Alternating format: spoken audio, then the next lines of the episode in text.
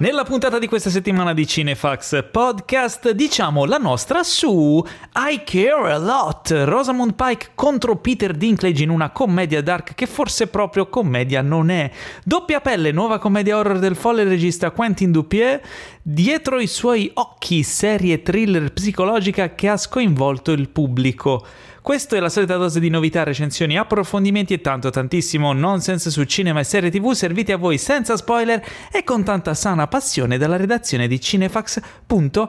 It. Ciao gente, io sono Paolo Cellamare e in studio virtuale con me ci sono due agguerriti colleghi, il fondatore e direttore editoriale Anima e pilastro di Cinefax, indefesso Don Quixote contro i mulini del clickbait e i giganti delle fake news, lo stanchissimo Teo Yusufian. Ciao a tutti, ma che bella... Allora, innanzitutto che bello tornare dopo una puntata in cui eh, sono stato assente, mi siete mancati tantissimo sia voi che gli ascoltatori che non, non, ho contatto diretto con gli ascoltatori, ma ogni volta che faccio la puntata del podcast è come se parlassi a loro e quindi non poterlo fare mi è mancato molto. Ma che bella presentazione, Paolo! Credo sia la presentazione più bella di queste 99 puntate.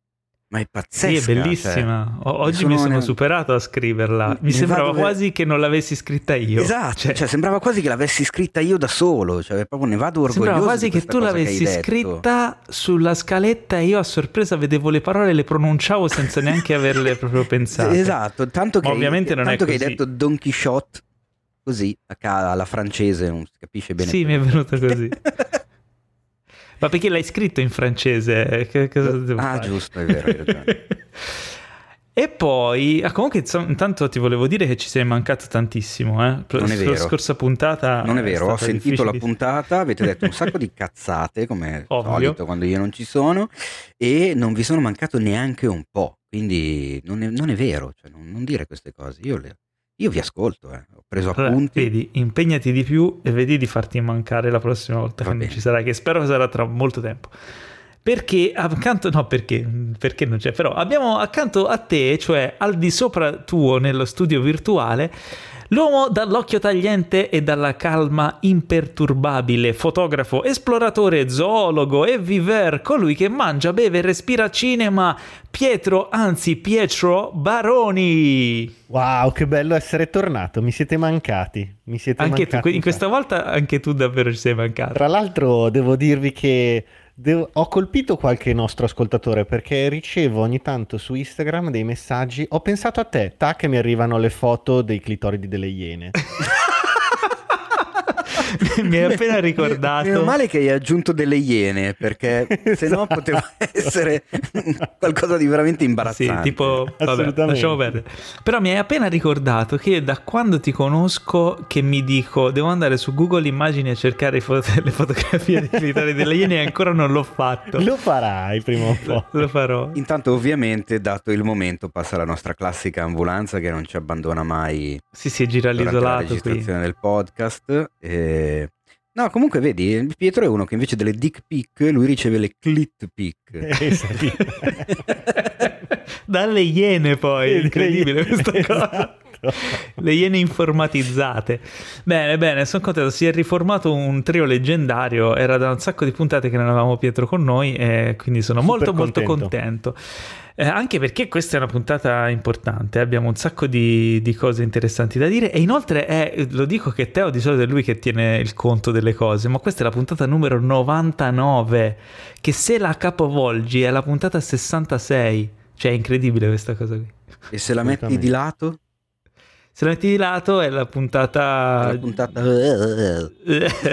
Vabbè, comunque dobbiamo farvi un... Um, insomma, il, il, momento dell'agendina, che non lo facciamo mai, però oggi ne abbiamo d- da fare di ne Abbiamo ben donde. Ben, do, ben, due, però sono tutte e due di venerdì, quindi mi raccomando, venerdì sera tenetevi liberi perché, ma a parte che venerdì sera se avete un device Apple, perché per ora si può fare solo lì, c'è una nuova app, un nuovo social che si chiama Clubhouse. È un'app o è un social? È un social, sì. È un social, un social che quindi funziona. è un'app. Sì, è un'app social, tra l'altro perfetta per chi come noi ama chiacchierare a voce, perché Clubhouse è tutto audio, voce, eccetera. Ci sarà una, una room ehm, di Cinefax dalle 19, quindi se volete collegarvi su Clubhouse ci trovate, insomma, credo che debbano cercare Cinefax. Giusto? Allora, sì, in realtà è molto più semplice di così, Paolo, lo spiego un attimo. Insomma, perché- volevo fare un po' il Matusa. Hai fatto un po' il boomer, come dicono quelli fighi. Ehm, praticamente CineFX sì, è arrivata su Clubhouse, ma non avendo Apple né io né Paolo, cosa abbiamo fatto? Abbiamo demandato il tutto alle carissime, bravissime e bellissime Natasha Nussenblatt e Federica D'Amico, che si occupano di gestire la stanza di cinefx.it su Clubhouse ogni venerdì alle 19, quindi ci sarà la stanza dove parlare di cinema e serie TV, che è una cosa che ho scoperto che su Clubhouse c'è voglia di chiacchierare di, di questi due argomenti che amiamo tanto, ma ci sono pochi posti fighi dove farlo, eh, e quindi ecco che arriviamo noi. Ehm, quindi ogni venerdì alle 19 appuntamento fisso, è già andata la prima, la prima appuntamento settimana scorsa, tutti molto contenti, esaltati, tutti contentissimi, le ragazze hanno ricevuto un sacco di complimenti come moderatrici e presentatrici, ma la cosa simpatica è che questo venerdì 26 febbraio, come ospite principale di Natascia e Federica, ci sarà il qui presente Pietro Baroni. Quindi vedi- Doppietta faccio in una Eh. settimana, doppietta di ospitate. Incredibile. No, infatti, Esatto. felicissimo. Ehm, però voglio, il- voglio il dirvi una tema cosa. della puntata, Pietro aiutami perché me lo sono dimenticato perché mi ricordo Ma quello se non lo sai, cosa- Serie non TV ci e sarà. libri tratti da libri. Serie TV e film tratti da libri. Ah, ecco, Ok. esatto, bravissimo, perfetto. Perché comunque, E- per chi non la conoscesse, è una- un social dove è permesso l'intervento massiccio delle persone nel dialogare. Quindi venite numerosi perché ci sarà da chiacchierare in tanti amabilmente. Che bello. Comunque io vi annuncio che in un cassetto ho un vecchio iPhone, quindi potrei o potrei non Così, apparire a comparire dal, dal Chi nulla. lo sa? Chi lo sa? Ma io so che c'è già, perché già ci seguiamo io e te Paolo. Esatto, sì, modo di dire, eh. io solo ho fatto la pipì lì e ho marcato il Ah, territorio. ok. Come di solito Tra l'altro, Teo, eh. mentre parlavamo, ho fatto una micro ricerca e pare che la numero 99, quindi la nostra puntata, sia, se- sia sia un numero fortunato, quindi ottimo, sia un numero malvagio. Attenzione. Ed è la seconda quella che vale. Esatto. Inoltre, venerdì alle 21, eh, cosa succede Teo alle 21 di venerdì? Sempre lo stesso venerdì 26 febbraio alle 21 sulla pagina Facebook di Lucky Red, ovvero il distributore italiano cinematografico, eh, ci siamo sempre noi di cinefx.it. In questo caso ci sono io e un ospite a sorpresa per parlare del nuovo documentario su Quentin Tarantino che si intitola The First Eight che arriverà in esclusiva eh, proprio venerdì sulla piattaforma Mio Cinema, della quale abbiamo anche già parlato in eh, qualche puntata del podcast. Eh, l'abbiamo fatto presentare tra l'altro anche al signor Andrea Occhipinti, ovvero il super mega capo supremo di Lucky Red. Una piattaforma streaming italiana dedicata ai film d'arte, ai film che vanno ai festival, con la particolarità mh, di aiutare gli esercenti, perché voi se andate su Mio Cinema scegliete il cinema più vicino a casa vostra, il cinema del vostro amico, il cinema di fiducia, eccetera, e quando acquistate un film su Mio Cinema, parte di quel costo va direttamente alla sala cinematografica, anche se in questo momento sono chiuse. Quindi una piattaforma figa che va incontro sia al pubblico che alle sale. Noi sui social di Lucky Red parleremo appunto di questo documentario dedicato a Quentin, che è un documentario ultra figo con un sacco di interventi di gente che lo conosce da una vita, ci sono interviste ad Harvey Keitel, a Kurt Russell, c'è Lawrence Bender, c'è Bruce Willis, c'è- insomma ne parleremo approfonditamente, non mancate perché chiaramente saremo in live e potremo anche rispondere a qualche domanda, fare qualche chiacchiera insieme a voi. Bello, bello, bello. Bene, allora, e intanto nel- rimanendo nell'argomento de- dei cinema, so che sta, c'è un po' di mobilitazione in atto. Ora, Teo, forse tu sei più informato di me sul discorso della riapertura, perché col nuovo governo so che mm, insomma si stanno facendo un po' di pressioni per far riaprire i cinema, che tra l'altro era nelle news di questa settimana, ma la anticipo così. ehm, eh, in America, a New York, eh, i cinema riapriranno il mese prossimo, dal 5 marzo, con una capacità limitata del 25%. Eh, quindi speriamo che anche da noi, insomma, queste, col nuovo governo ci siano delle nuove, al più presto delle nuove delle novità al riguardo. Non si sa ancora nulla, immagino. Ma eh, io non ho sentito assolutamente nulla, credo che ci sia più che altro della speranza e non mi riferisco al, al ministro. Eh, non lo so, io mi auguro, anche perché, boh, ripeto, non è che... Sì, ho capito la questione degli assembramenti e tutto quanto in generale, quindi meno dai occasioni alla gente di uscire, meno la gente si assembra. Però, insomma, musei, teatri, cinema, diciamo che non è che ci siano stati tutti questi super mega contagi. E tra l'altro mi viene in mente che l'ultima puntata alla quale è stato ospite il nostro caro Pietro Baroni era proprio quella con me che abbiamo registrato all'uscita di Tenet, esatto. dopo aver visto l'ultimo ah, film di Nolan al cinema insieme quando sembrava che si potesse vedere una sorta di luce in fondo al tunnel. Invece, no. E invece poi siamo ripiombati nella cacca. Quindi, cioè, più che altro cosa. perché mh, la, la, preoccupazione è che più passa il tempo, più la gente, secondo me, non si abi- cioè, farà più fatica a abituarsi all'idea di andare in questi luoghi. Non sarà mm. una situazione proprio di on-off. Uh, Guarda, si io... apre e la gente torna. Avevo un po' paura anch'io di questa cosa, avevo anch'io questo sentore, ma pochi giorni fa ho pubblicato un mio pensiero su quanto mi manchi la sala cinematografica. Eh, ho scoperto che è stato apprezzato da tantissime persone e a leggere i commenti in realtà è vero che parliamo della community di Cinefx, quindi è ultra di nicchia, ultra appassionata, eccetera, eccetera, non è il, magari il pubblico generalista però la voglia di tornare in sala è pazzesca.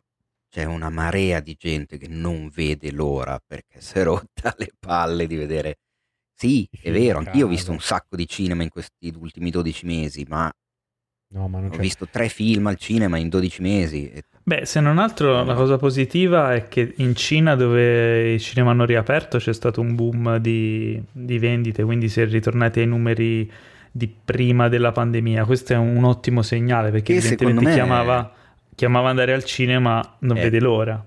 Io, secondo, io, sono abbastanza ottimista, da, stranamente, da quel punto di vista. Secondo me succederà la stessa cosa anche, diciamo, nel, nell'occidente politico, quindi Stati Uniti, Australia, Europa. Ma tra l'altro io sono anche, eh, negli ultimi anni, sono andato al cinema tantissimo probabilmente molto più del passato. Cioè, gli ultimi due o tre anni sono andato al cinema mediamente 5-6 volte al mese. E devo dire che ho apprezzato tantissimo anche l'idea di andare al cinema a vedere film che non necessitano per uh, il pensiero un po' generale di andare per forza a vedere al, al cinema, che magari sono film uh, commedie eh, iper di nicchia in cui non conta tantissimo la visione dello schermo grosso, eccetera. In realtà Beh, anche quel tipo di... Esatto, mi dissocio. assolutamente sì, mi dissocio anch'io, ho imparato negli senso... anni a dissociarmi da questa cosa e quindi... Ogni film merita una visione assu- degna. E assolutamente sono... Cioè, arrivavo alla fine del mio discorso dicendo che ogni film merita di andare a essere visto al cinema e quindi è proprio, non c'è paragone di visione, anche tutto il, la querella nel, nel, fatto che le, le, grandi case di streaming adesso spareranno fuori i film direttamente uh, per il pubblico a casa, eccetera. La gente comunque secondo me si accorgerà che andare al cinema è un'altra cosa, quindi ci tornerà. Ma secondo me se ne è già accorto, cioè nel senso al di là dell'esperienza di visione, io ho anche notato che molti si, si stanno rendendo conto di quello che io e Paolo, tra l'altro anche banalmente, a parte tra di noi, ma anche pubblicamente nel podcast diciamo da mesi, eh, ovvero che andare in sala è una vera e propria esperienza in generale eh, tu a distanza di mesi, a distanza di anni di decenni, se un film lo hai visto al cinema, te lo ricordi di più? Spesso ti ricordi in quale cinema l'hai visto, con chi l'hai visto, le emozioni che hai provato, ti rimane più dentro. Perché è un'altra roba, non ci sono cazzi. Cioè, tu se vedi un film al giorno a casa tua, eh, sulle piattaforme streaming, in Blu-ray, come cavolo vuoi, quei film ti ricordi meno, ti restano dentro di meno ed è inevitabile, a meno che uno non sia pico della mirandola, che ha una memoria fenomenale, si ricorda qualunque cosa, ma quel tipo di visione va mh, mm, a strati, non so come dire, cioè, ma è anche una si, visione si annullano una con l'altra. Sai che cosa, Teo? È anche una questione, secondo me, di ritualità e di cosiddetta experience, anche il profumo dei vero. popcorn, il sapere che io non li mangio, ma quando vado nella sala da, mai mangiati, ma nella sala d'attesa prima di entrare, vedi la gente che li prende e senti quell'odore, le caramelle, qualche volta il fatto che la gente ti disturba con i sacchettini, cioè quel t- o sedersi su quel tipo di, no? di, di poltrone ehm, è tutta un'altra cosa, poi ovviamente audios e video diversi di quelli che puoi, di puoi avere a casa, però è proprio, no, è proprio la ritualità di andare. Prima e tutto il dopo, tutto l'intorno che c'è al, al, mero spettacolo che dura un'ora e mezza, due ore e mezza sullo schermo. Cioè proprio... Anche il Ora, tempo che quando fa se sei inverno e torni a casa col freddo, con la nebbia, dopo aver chiacchierato con il tuo amico, il tempo che arrivi a casa ripensi al film, c'è tutta un'altra cosa. Certo, io guarda, per chiudere questo discorso, chi ci segue dagli inizi si ricorderà di quando avevo ordinato la TV nuova, è arrivata la televisione nuova, è bellissimo, OLED, tutto quello che... E mi sono premunito, non sapendo della pandemia, del lockdown, eccetera, ero predisposto. Però tuttavia devo dire che quello che dite è vero, cioè non c'è comunque differenza. Ma per essere sicuro io ho ordinato anche l'impianto Audium Theater nuovo che mi sta arrivando, quindi nei prossimi giorni vi aggiornerò anche se riesco con eh. questo stato. Poi dovrò invitare 20 amici e fare un assembramento per ricreare la sala, quindi non lo so. Comunque andiamo avanti e passiamo alle domandone della settimana, cioè la domandona, quella di Giovanni Silva che ci chiede, siete pronti ragazzi? Sta arrivando questa è una domanda coi fiocchi. Domanda per il podcast. Ma perché in ogni film o serie tv, ogni volta che gli attori si siedono in un bar, tavola calda, ristorante e ordinano da mangiare, quando poi gli viene portato il cibo, mangiano due bocconi, danno due forchettate, poi improvvisamente di punto in bianco si alzano, scappano, vanno via lasciando tutto lì. È vero. Ma perché non si vede mai una scena dove i personaggi dicono ok, tutto chiaro, ma prima di andare via finiamo di mangiare? Sarebbe molto più logico, ciao ragazzi, siete dei grandi. Beh, beh. È, è, è verissimo. Tra l'altro, hai ragionissimo, Giovanni. Mi, ricor- mi, ricordo, tra l'altro, mi ricordo um, una mia insegnante di, di sceneggiatura, che ho fatto, feci anche un corso di sceneggiatura in passato, mm-hmm. mi disse, nei locali, nei bar, nei ristoranti succedono, nelle mangiatoie, succedono sempre degli svolti narrativi molto molto molto importanti, sono strautilizzati e straimportanti. Quindi ci sono è un sempre. posto importante. È un posto importante. Però, che non valorizzarlo. Per Hollywood di brutto, assolutamente. Quello è vero. Ma anche per il cinema orientale, quant- per il poco che conosco io il cinema orientale, ma dipende tanto dalle culture. Sì, ma poi il fatto, cioè loro danno un morso al panino e poi lo appoggiano perché devono parlare, no? Poi si alzano e vanno via, il panino rimane lì con un morso.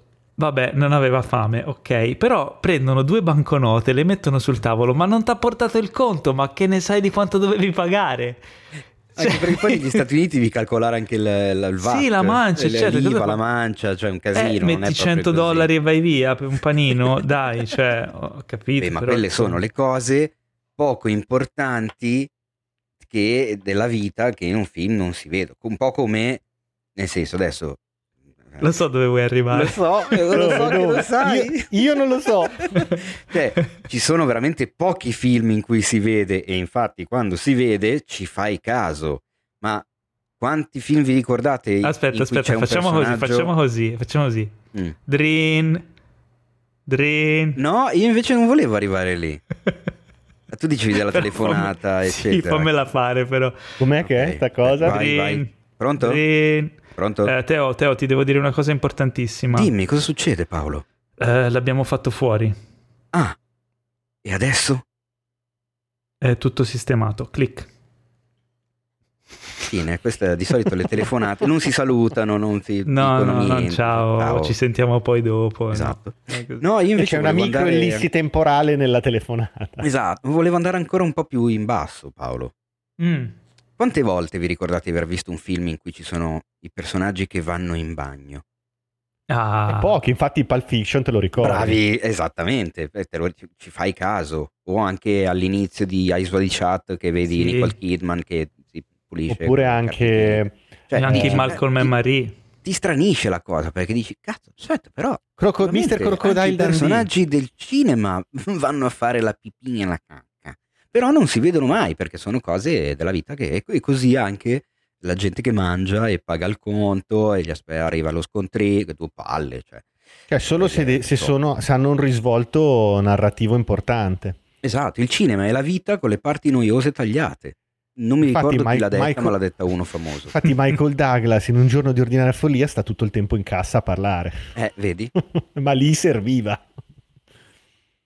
No, in effetti è buffa sta cosa, cioè è una delle, come si dice, dei, delle incongruenze, ecco, del racconto cinematografico che è fatto di stereotipi, anche fatto di luoghi comuni ed è fatto Però di io posso capire che devi togliere le parti noiose, no? Quindi velocizziamo la cosa, non stai lì e chiedi il conto, eccetera, eccetera. Ma come dice lui, potevano anche dire: Ok, finisci- finiscono di mangiare, tagli, non fai vedere che sono andati via senza finire di mangiare, no?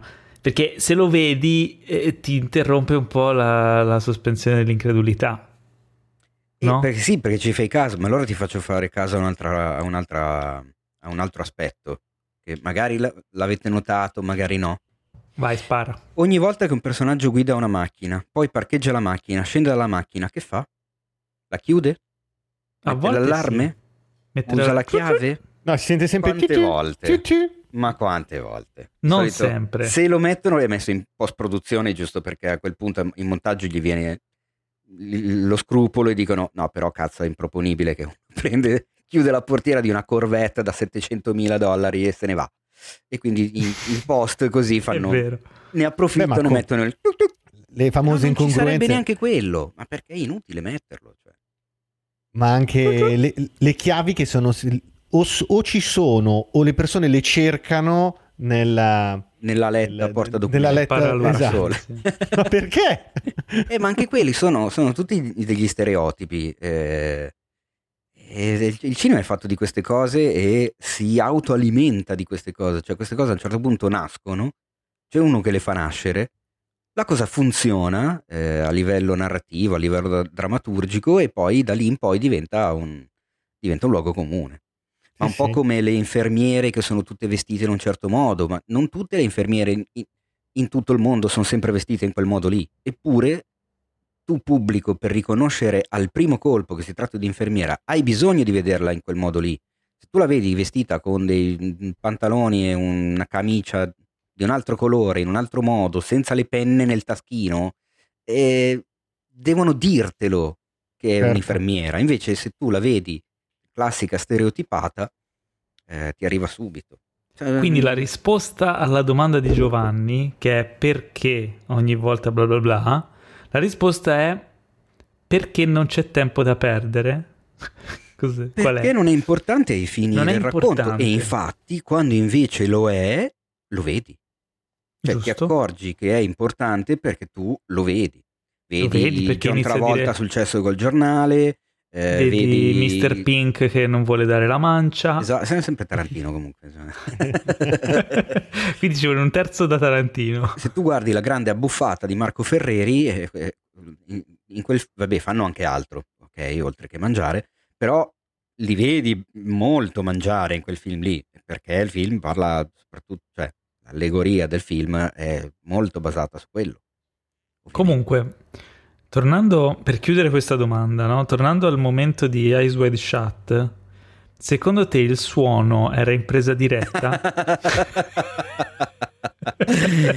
E non mi devi rispondere, non mi devi rispondere. Sei un cretino. Passiamo alle news. Passiamo alle news. Allora, la prima news riguarda... Ma guarda che sei veramente scemo. Adesso Ma ci scemo perché tu è, dal- da quanti anni ci pensi a questa cosa? Guarda, allora, io qui io quel film, te l'avevo già detto, l'ho visto al cinema. Anch'io. Al vecchio Odeon di Milano, quando c'era ancora la sala quella gigantesca. Era l'ultimo film di Kubrick. Kubrick era già scomparso, quindi eravamo alla prima. Quindi Io l'ho visto all'Astra 2 di Firenze a Piazza Beccaria. pieno di gente, la sala stracolma. Il film inizia e a un certo punto vedi questa scena e vedi lei che si alza da- da- da- dalla tazza e senti. E, e dici, ah, ci siamo tutti. Eh? cioè, il fatto che abbiano fatto, fatto il sound design de- della carta sul- su- sulla patata. Io non volevo andare così Eh. nei dettagli, però... però è strano comunque se ci pensi. Cioè, l'apertura, tra l'altro, l'apertura dell'ultimo film di Kubrick è una cosa del genere. Non so se si è sentito. Cos'era? no, No, non viene bene. bene. Viene meglio così. Aspetta, aia, ho fatto una testata. ecco. E la chiusura, cioè Perché l'ultima. tra l'altro noi stiamo, io sto vedendo come fate questi suoni, bisognerebbe anche dirlo. fate i rumoristi. Esatto. Eh, probabilmente è stato fatto così anche per il film, con uno si passava la mano nella barba. Madonna. E l'ultima parola della filmografia di Kubrick, e a me sta cosa mi fa impazzire se ci pensi, è fuck. Secondo me è, è pazzesca sta cosa qua. E la prima parola della filmografia di Kubrick la sappiamo? E b- boh, ba- basta andare a No, vedere. no, bisognerebbe andare a vedere. No, non, non lo so, non me la ricordo. no, no, no figurati. Credo sia una parola. così l'ha detta cazzo, così. cioè. Pietro ci fai Esatto. tranelli. Sarebbe figo fare una, una Io la so, la prima sulla parola, prima e l'ultima parola delle filmografie dei grandi registi. La prima era hello. E, e poi metterli in fila, fare delle frasi vedere cosa viene fuori. Ah, beh, sarebbe figo così. Allora, stavo dicendo, passiamo alle news. La prima news riguarda J.J. Abrams e la sua Bad Robot. eh, che stanno sviluppando, smettila te, stanno sviluppando per HBO Max una serie tratta da Constantine. Ora, se voi vi ricordate, Constantine è un film con eh, Keanu Reeves che era tratto da un fumetto ehm, di, di Alan Moore. Ecco, Ogni volta io nomino Alan Moore, ma non era di Occhio, occhio, perché già una volta ti hanno spettinato questa cosa di Alan Moore. Io fossi in te, andrei a controllare. Comunque, non so se ti ricordi eh, il video di presentazione della Bad Robot. Presente? Bad sai che- Robot. Eh, ma prima che cosa succede? C'è il robottino che cammina nell'erba alta e il rumore è... Sì. Mannaggia. Allora, no, di Gar Tennis. Ogni volta è Gar Ah. Tennis che io scambio per Alan Moore. Anche lo anche l'altra volta. Sì, sì, anche l'altra, è sempre Gar Povero Tennis. Gar. Quindi la prossima volta che parlerò di un fumetto di Alan Moore dirò che è di Gar Tennis. Allora, eh, a quanto pare stanno eh, sviluppando una nuova serie, però c'era già stata una serie di Constantine, quindi quante serie di Constantine vogliono fare? Eh. C'era già stata una serie di Constantine? Eh sì, la sai serie che- televisiva del 2014-15 Dio, della no. NBC. Ah, L'ho completamente skippata. Non ne avevo... L'hai skippata, non sapevo. ma sì, non è, non è stata un che non è stata successo. così tanto Imperdibile. apprezza-. Esatto. Ah. No, aspetta, però oh, eh, questa volta sto guardando, ma è- era Alan Moore. No, dai Paolo. Sai che sono tutti e due, hanno fatto una cosa a due, non lo so. Vabbè, arriveranno a spettinarti. No, è di Alan Moore, è di Alan Moore, ragazzi, è di Alan Moore. Volevo fare incazzare tutti. Quelli che hanno ascoltato fino a prima quando ho detto che era di Gar Tennis saranno impazziti, probabilmente hanno chiuso il podcast, quindi voi cinque che siete rimasti sappiate che lo so che era di Alan Moore e l'avevo detto giusto. Eh, quindi niente, ci sarà questa nuova serie di JJ. Ha nominato le tue non- certezze, Paolo. Sì, basta, questa puntata va avanti così. Ehm, vabbè, quindi io ho il film di... Il, il fumetto non l'ho letto, il film con Keanu Reeves l'ho visto, era carino, ma Ma- tra l'altro se ne è tornato a parlare Mm, di A me, non, recente. a me non piacque moltissimo. neanche a me entusiasmo. Sì, ho detto Vorrei carino, magari non rivederlo, detto- ma non... Sì. Mm. Ha, ha- ha un suo pubblico comunque, ha acquisito una sua, un suo status di piccolo cult, a quanto Vabbè, ma pare. poi c'è Keanu. Reeves, dai, l'attore incapace Sì. più bravo del mondo. Esatto. Eh, e quindi, vabbè, questa era la news. Cioè, vogliamo Ah, dire altro? No, possiamo andare avanti. Sì. Pensavo- non so, pensavo, speravo mi portassi fuori un una sorpresona. Tipo Eh, ma no, è in sviluppo, JJ Abrams. eh, J.J. Abrams, ma da solo? Non è che tra gli sceneggiatori c'è anche Rospo Pallenberg? no, no, A Rospo quel non punto c'è. potrebbe diventare interessante. Allora, invece, passiamo da, da Keanu Reeves e andiamo a Tom Hardy, che Mm. sarà protagonista del nuovo film di Gareth Evans. Avete presente The Raid? E Eh, Raid 2. Tra l'altro, The Raid 2? ho proprio visto, perché siccome era una notizia che ha dato Teo sulla- sul sito e sui social, sono andato a vedermi The Raid 1 e The Raid 2. Quanto cazzo sono belli! Eh, Oh, beh. Me li ero- io non li conoscevo. Non li conoscevo, sono fantastici per l'inventiva. Io poi non sono un appassionato di film di arti marziali, ma sono bellissimi, bellissimi, super fantasiosi e anche per chi non ama i film di arti marziali come me. Per esempio, io non sono stato un grande estimatore nonostante devo vederlo, guardatelo, guardatelo, guardalo, guardalo, guardalo, guardalo. Ho guardato i vari John Wick, quelli mi hanno un po' annoiato, questi invece mi sono Ah. piaciuti moltissimo. Questi li ho trovati molto più originali nelle- nella coreografia, nelle inventive e, e li ho trovati non sì, hanno un passo un po' monotoni. diverso. Esatto. Perché con The Raid, eh, secondo me, la, la cosa figa è come lui costruisce la, la narrazione drammatica all'interno proprio delle scene d'azione, che è una cosa molto difficile. Ehm, tra l'altro, Gareth Evans, che eh, ha, insomma, ha fatto anche una serie TV di recente, Gangs of London, che è su, su Sky, che tra l'altro volevo recuperare anche quella, insomma, perché lui è, una- è un, artista che mi piace molto. contando questo comunque nuovo film- film che- come John Wick sono a loro modo anche comunque un po' figli di The Raid, perché E immagino di sì, Assolutamente. assolutamente. comunque un sì. certo modo di mettere in scena le arti marziali, eh, non dico che sia nato da lì, però tutta la... Ha avuto un tutta rilancio. la carica del cinema stuntman che vediamo negli ultimi anni è, è- è un po' arrivato da lì, quello Sì, sì. sicuramente. Eh sì, è un film rivoluzionario The Raid.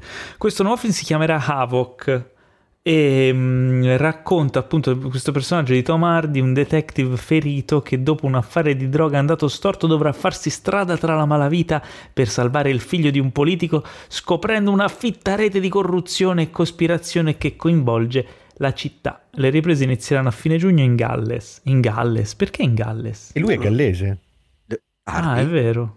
No, Ah, no, Evans. regista. È vero, Il è regista vero che è è gallese. gallese. Eh, gira Eh, in visto- casa. Visto Beh, che anche perla Tom che è British dato. comunque. Eh sì. Quindi figo, figo. Io sono, sono bello contento, nel senso, perché comunque dopo Venom e dopo Capone, eh, il caro Tom, secondo me, sarebbe anche ora... contro Capone. Che... Mamma mia santa, mamma mia Tra l'altro santa. voglio vederlo in italiano come l'hanno doppiato. No, io no. non- Io sì, no, no, assolutamente no, voglio vedere Capone in italiano. Mamma. A proposito Limoni di... do- pare, limoni corrido. Anche per capire cosa diceva lì. Tra l'altro, a proposito di doppiaggio, avete visto la notizia di- del, del fatto che sarà possibile tra non molto che l'intelligenza artificiale, un'app, doppi il, ehm, le persone nella tua lingua, ma con la sua loro voce originale? Sì, E allora, con il labiale anche.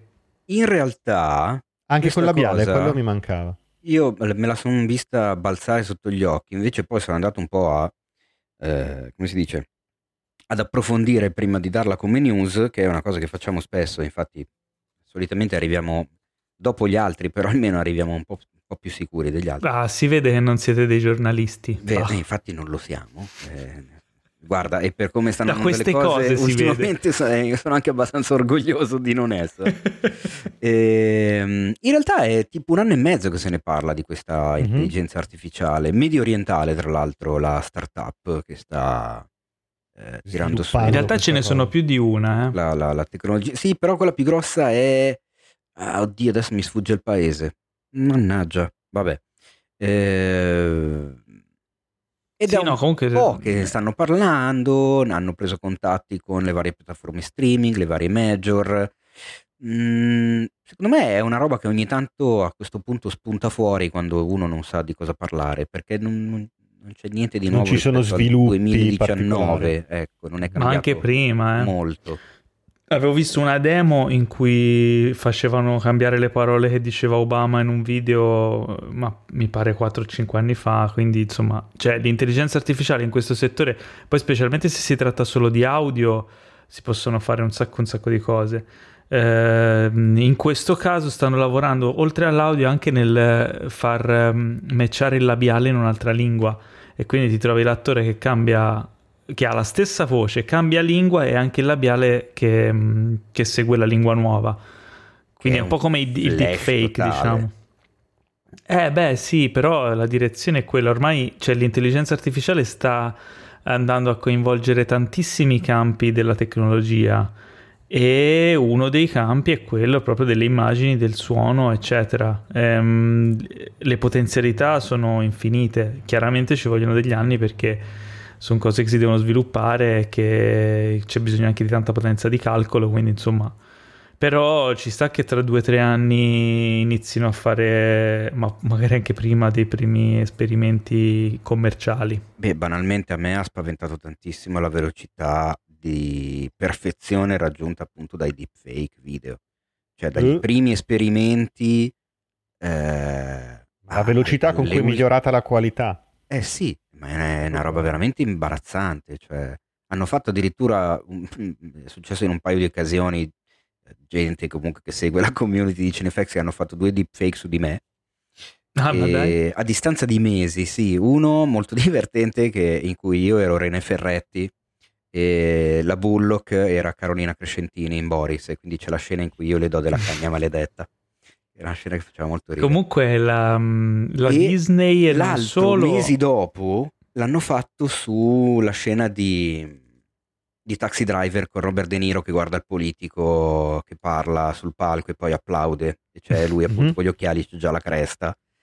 A distanza di mesi, lo stesso ragazzo, di cui adesso purtroppo, perdonami, mi sfugge il nome, eh, sempre lui ha fatto la- il deepfake, ma a distanza di mesi la qualità era già qualcosa di imbarazzantemente eh, Superiore. superiore, esatto.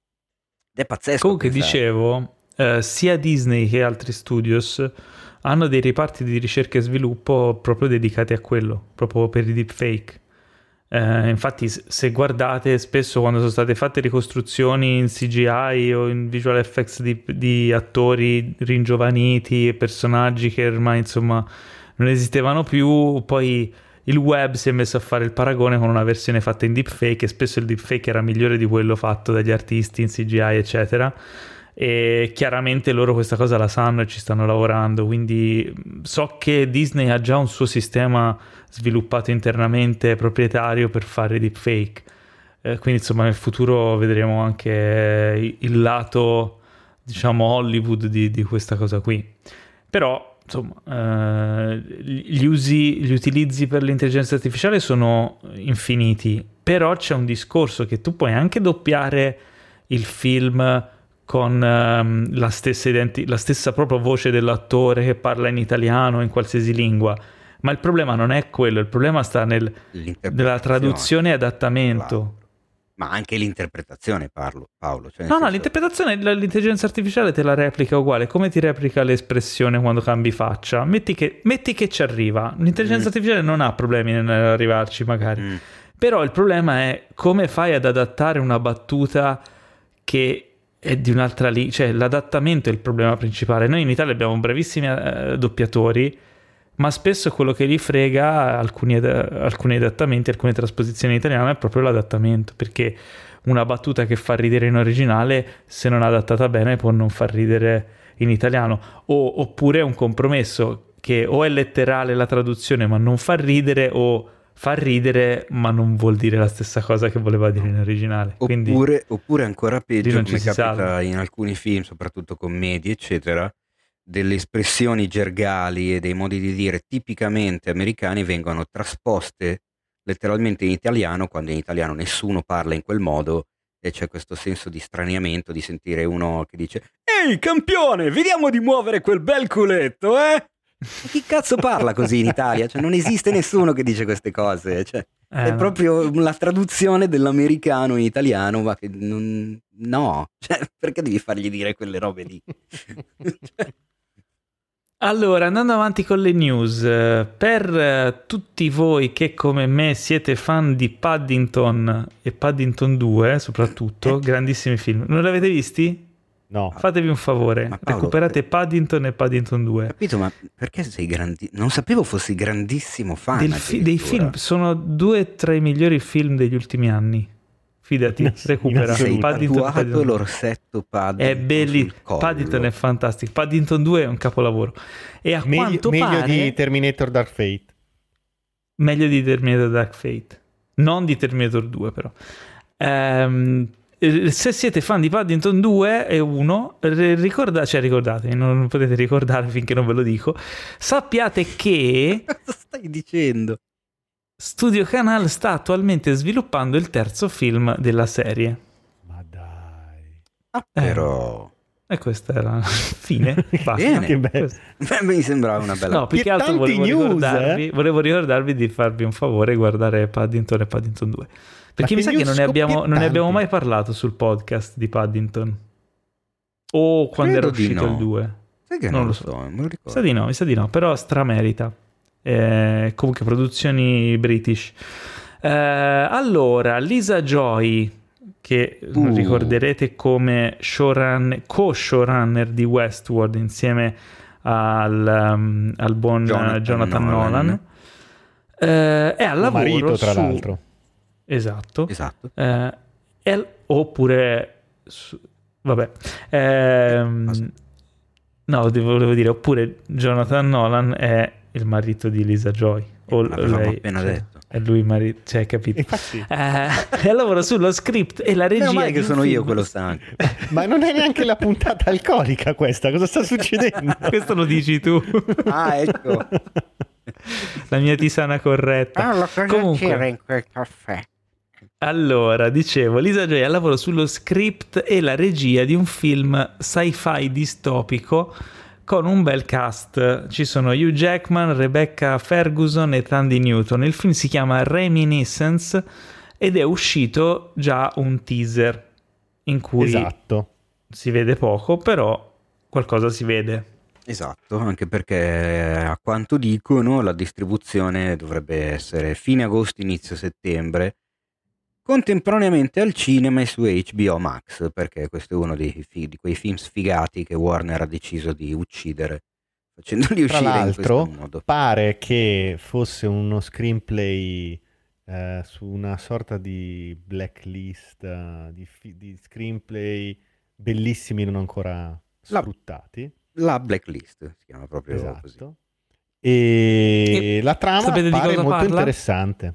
Mi piace molto la Di cosa trama. parla? E di questo siamo circa nel 2030, se ben ricordo, a Miami, dopo un disastro ecologico in cui è mezza sommersa per lo scioglimento dei ghiacci, per la fusione dei ghiacci, eh, perché c'è differenza tra scioglimento. sì, ok. Entriamo, tiro fuori la mia anima. Non divagare. No, scusa, ma E- questo era un bellissimo attimo di, ah, di tecnicismo becero, ma Non diva- allora, non qui- del nostro campo, scusa. Esatto. Eh. Siamo nel 2030. Si è, si è Fusione dei ghiacci. ghiaccio. eh, Miami semisommersa e c'è questo detective, eh, mi sembra di ricordare che deve indagare su delle cose. Lui, tra l'altro, come eh, lavoro ha quello che può far sì che le persone rivivino dei ricordi passati. E arriva da lui una cliente che Rivi- gli fa- rivivino è un po' forte. rivivano Riviviscano. Rivi- rivivescano. rivivano le emozioni di, di ricordi passati e arriva questa sua nuova mh, cliente dal nome interessante che è Mae, che tra l'altro in brasiliano vuol dire mamma, e mh, che gli fa dubitare un po' sulle sue certezze, su quello che è, su quello che pensa Mm. e Molto nolaniano, se posso dirlo. totalmente niente. Molto Jonathan nolaniano, tra l'altro. Oppure Gioiano. chissà quanto di lei c'è in quello che scrive lui e viceversa. Ah, Ma anche il mini teaser che ha postato Hugh Jackman su Instagram, eh, c'è un'immagine appunto di, questi- di questo mare, poi c'è questa- questo campo lungo, questa camera in volo che si alza dal mare e scopriamo che in realtà il mare appunto è in mezzo alla, alla città, che già Miami comunque quei canaloni, già ce l'ha l'oceano in mezzo ai palazzi, ma non, non proprio in, in quel modo così esagerato.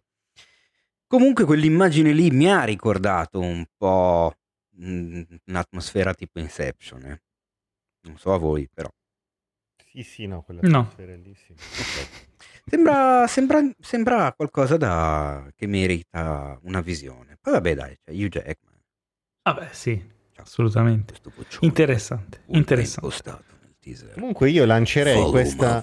Fatevi un favore eh, chimico, cercate di sapere perché i ghiacci fondono. Si parla di fusione dei ghiacci ed è sbagliato dire scioglimento dei ghiacci, chiusura della...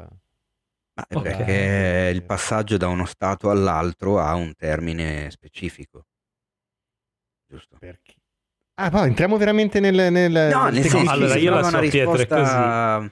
È così. Cioè, se i un solido ghiacci- diventa liquido, un liquido Allora. diventa gas, ci sono dei termini Teo. che indicano il passaggio da uno stato all'altro. Allora, No, ma esatto, si parole fondono, correggimi se sbaglio, si fondono i ghiacci, si sciolgono i Daft Punk. Perfetto. Direi che la chiudiamo così. L'ho, spie- l'ho spiegata bene. L'hai spiegata da Dio. Che colpo al cuore. Vabbè. Eh, oh.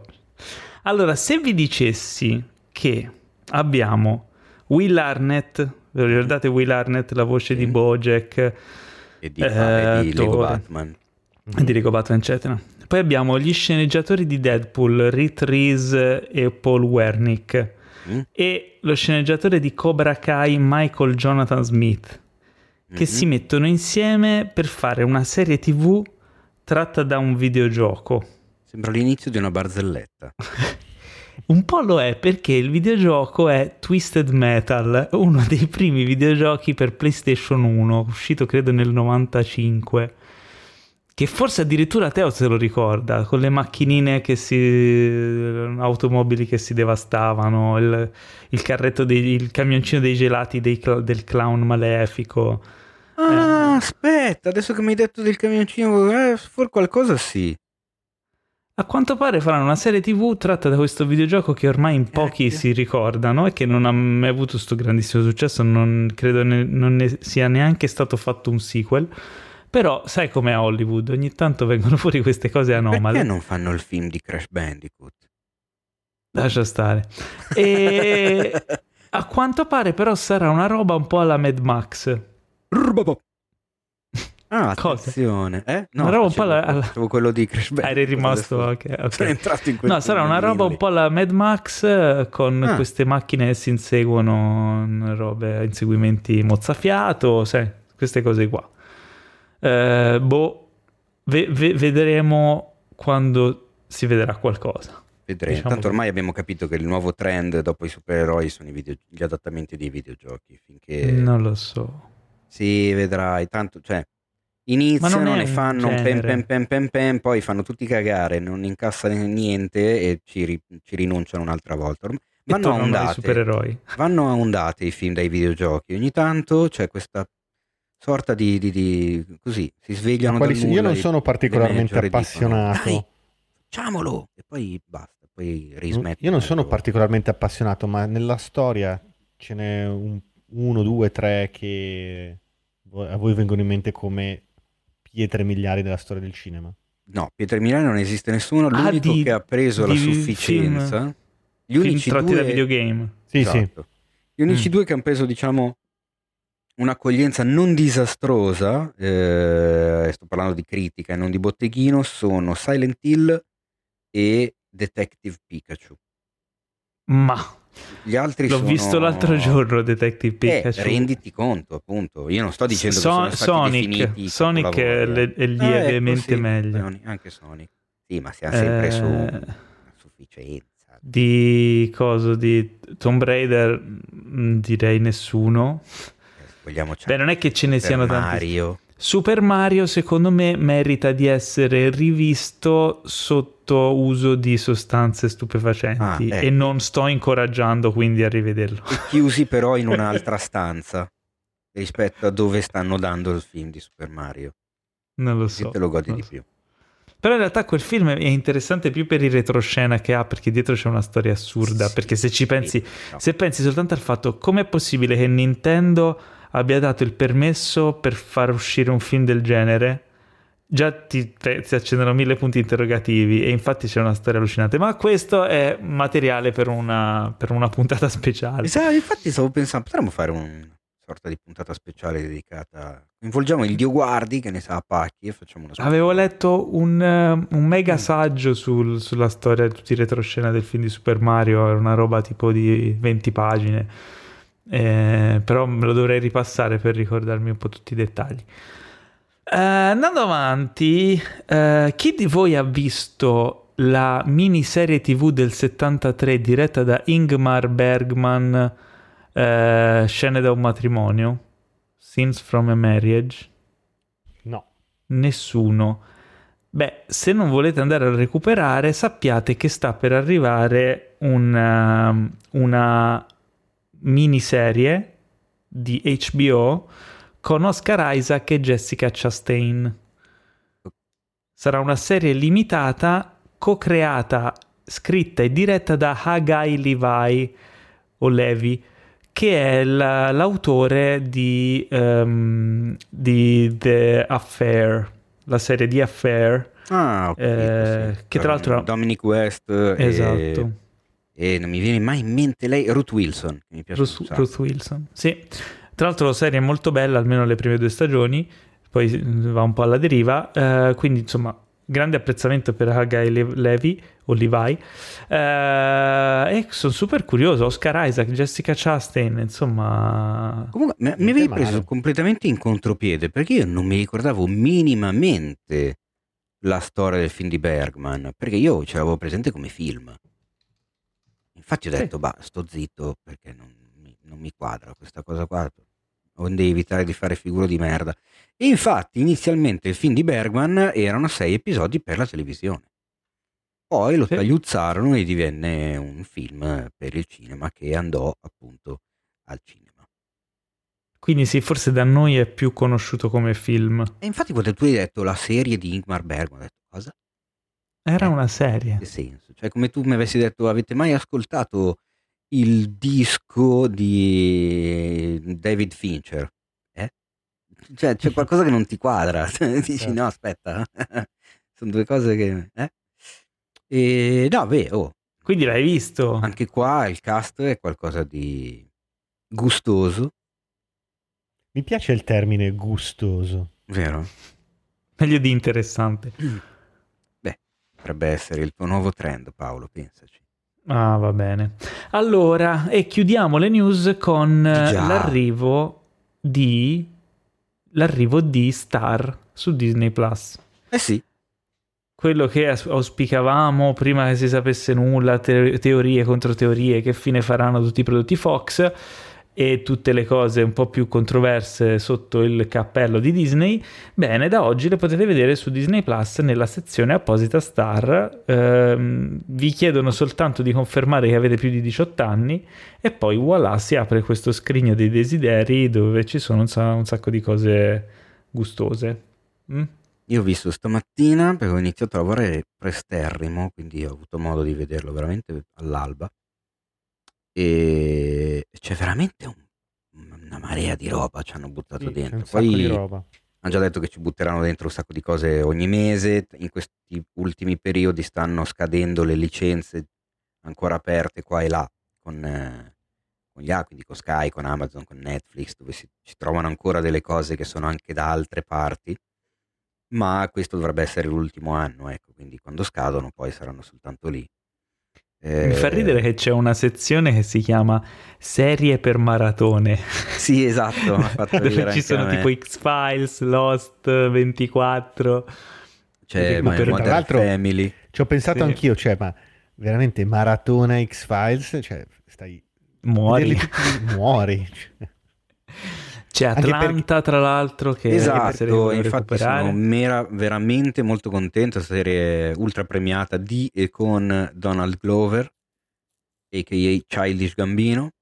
Ehm, ma, ma la cosa strana è che passi, cioè, passi da Titanic a Deadpool 2, da Alien Logan. a Little Miss Sunshine, eh, cioè 127 ore, c'è tutti insieme appassionatamente, poi c'è Logan, e I poi film di Troisi. Ma Tre quelli c'erano manifesti già a prima. Ebbing, Missouri, eh, cioè, cioè, veramente l'offerta è enorme. Ah, Sì. e per rispondere nel caso ve lo stesse chiedendo, visto che oggi in tanti le domande più o meno erano sempre quelle, ehm, se siete già abbonati non dovete pagare di più perché eh, vi arriva Star compreso nel prezzo. Il, come si dice, il- l'abbonamento verrà maggiorato a partire dal primo rinnovo successivo a fine agosto di questo anno. Quindi cosa vuol dire? Prendo il, il mio caso, eh, il mio esempio, io ho fatto Disney Più praticamente subito, quindi era tipo il 22-24 marzo dell'anno scorso. Io oggi adesso mi è arrivato Star, il 22 marzo di quest'anno rinnovo l'annuale pagando la stessa cifra dell'anno scorso e quindi è, anti- è- è prima di agosto. Quindi il mio rinnovo con il, il prezzo maggiorato sarà a marzo 2022. Quindi io per 13 mesi mi becco Star con il prezzo base senza maggiorazione. Che secondo me l'hanno fatta come una sorta di ringraziamento a quelli che si sono abbonati nei primi mesi dell'anno scorso.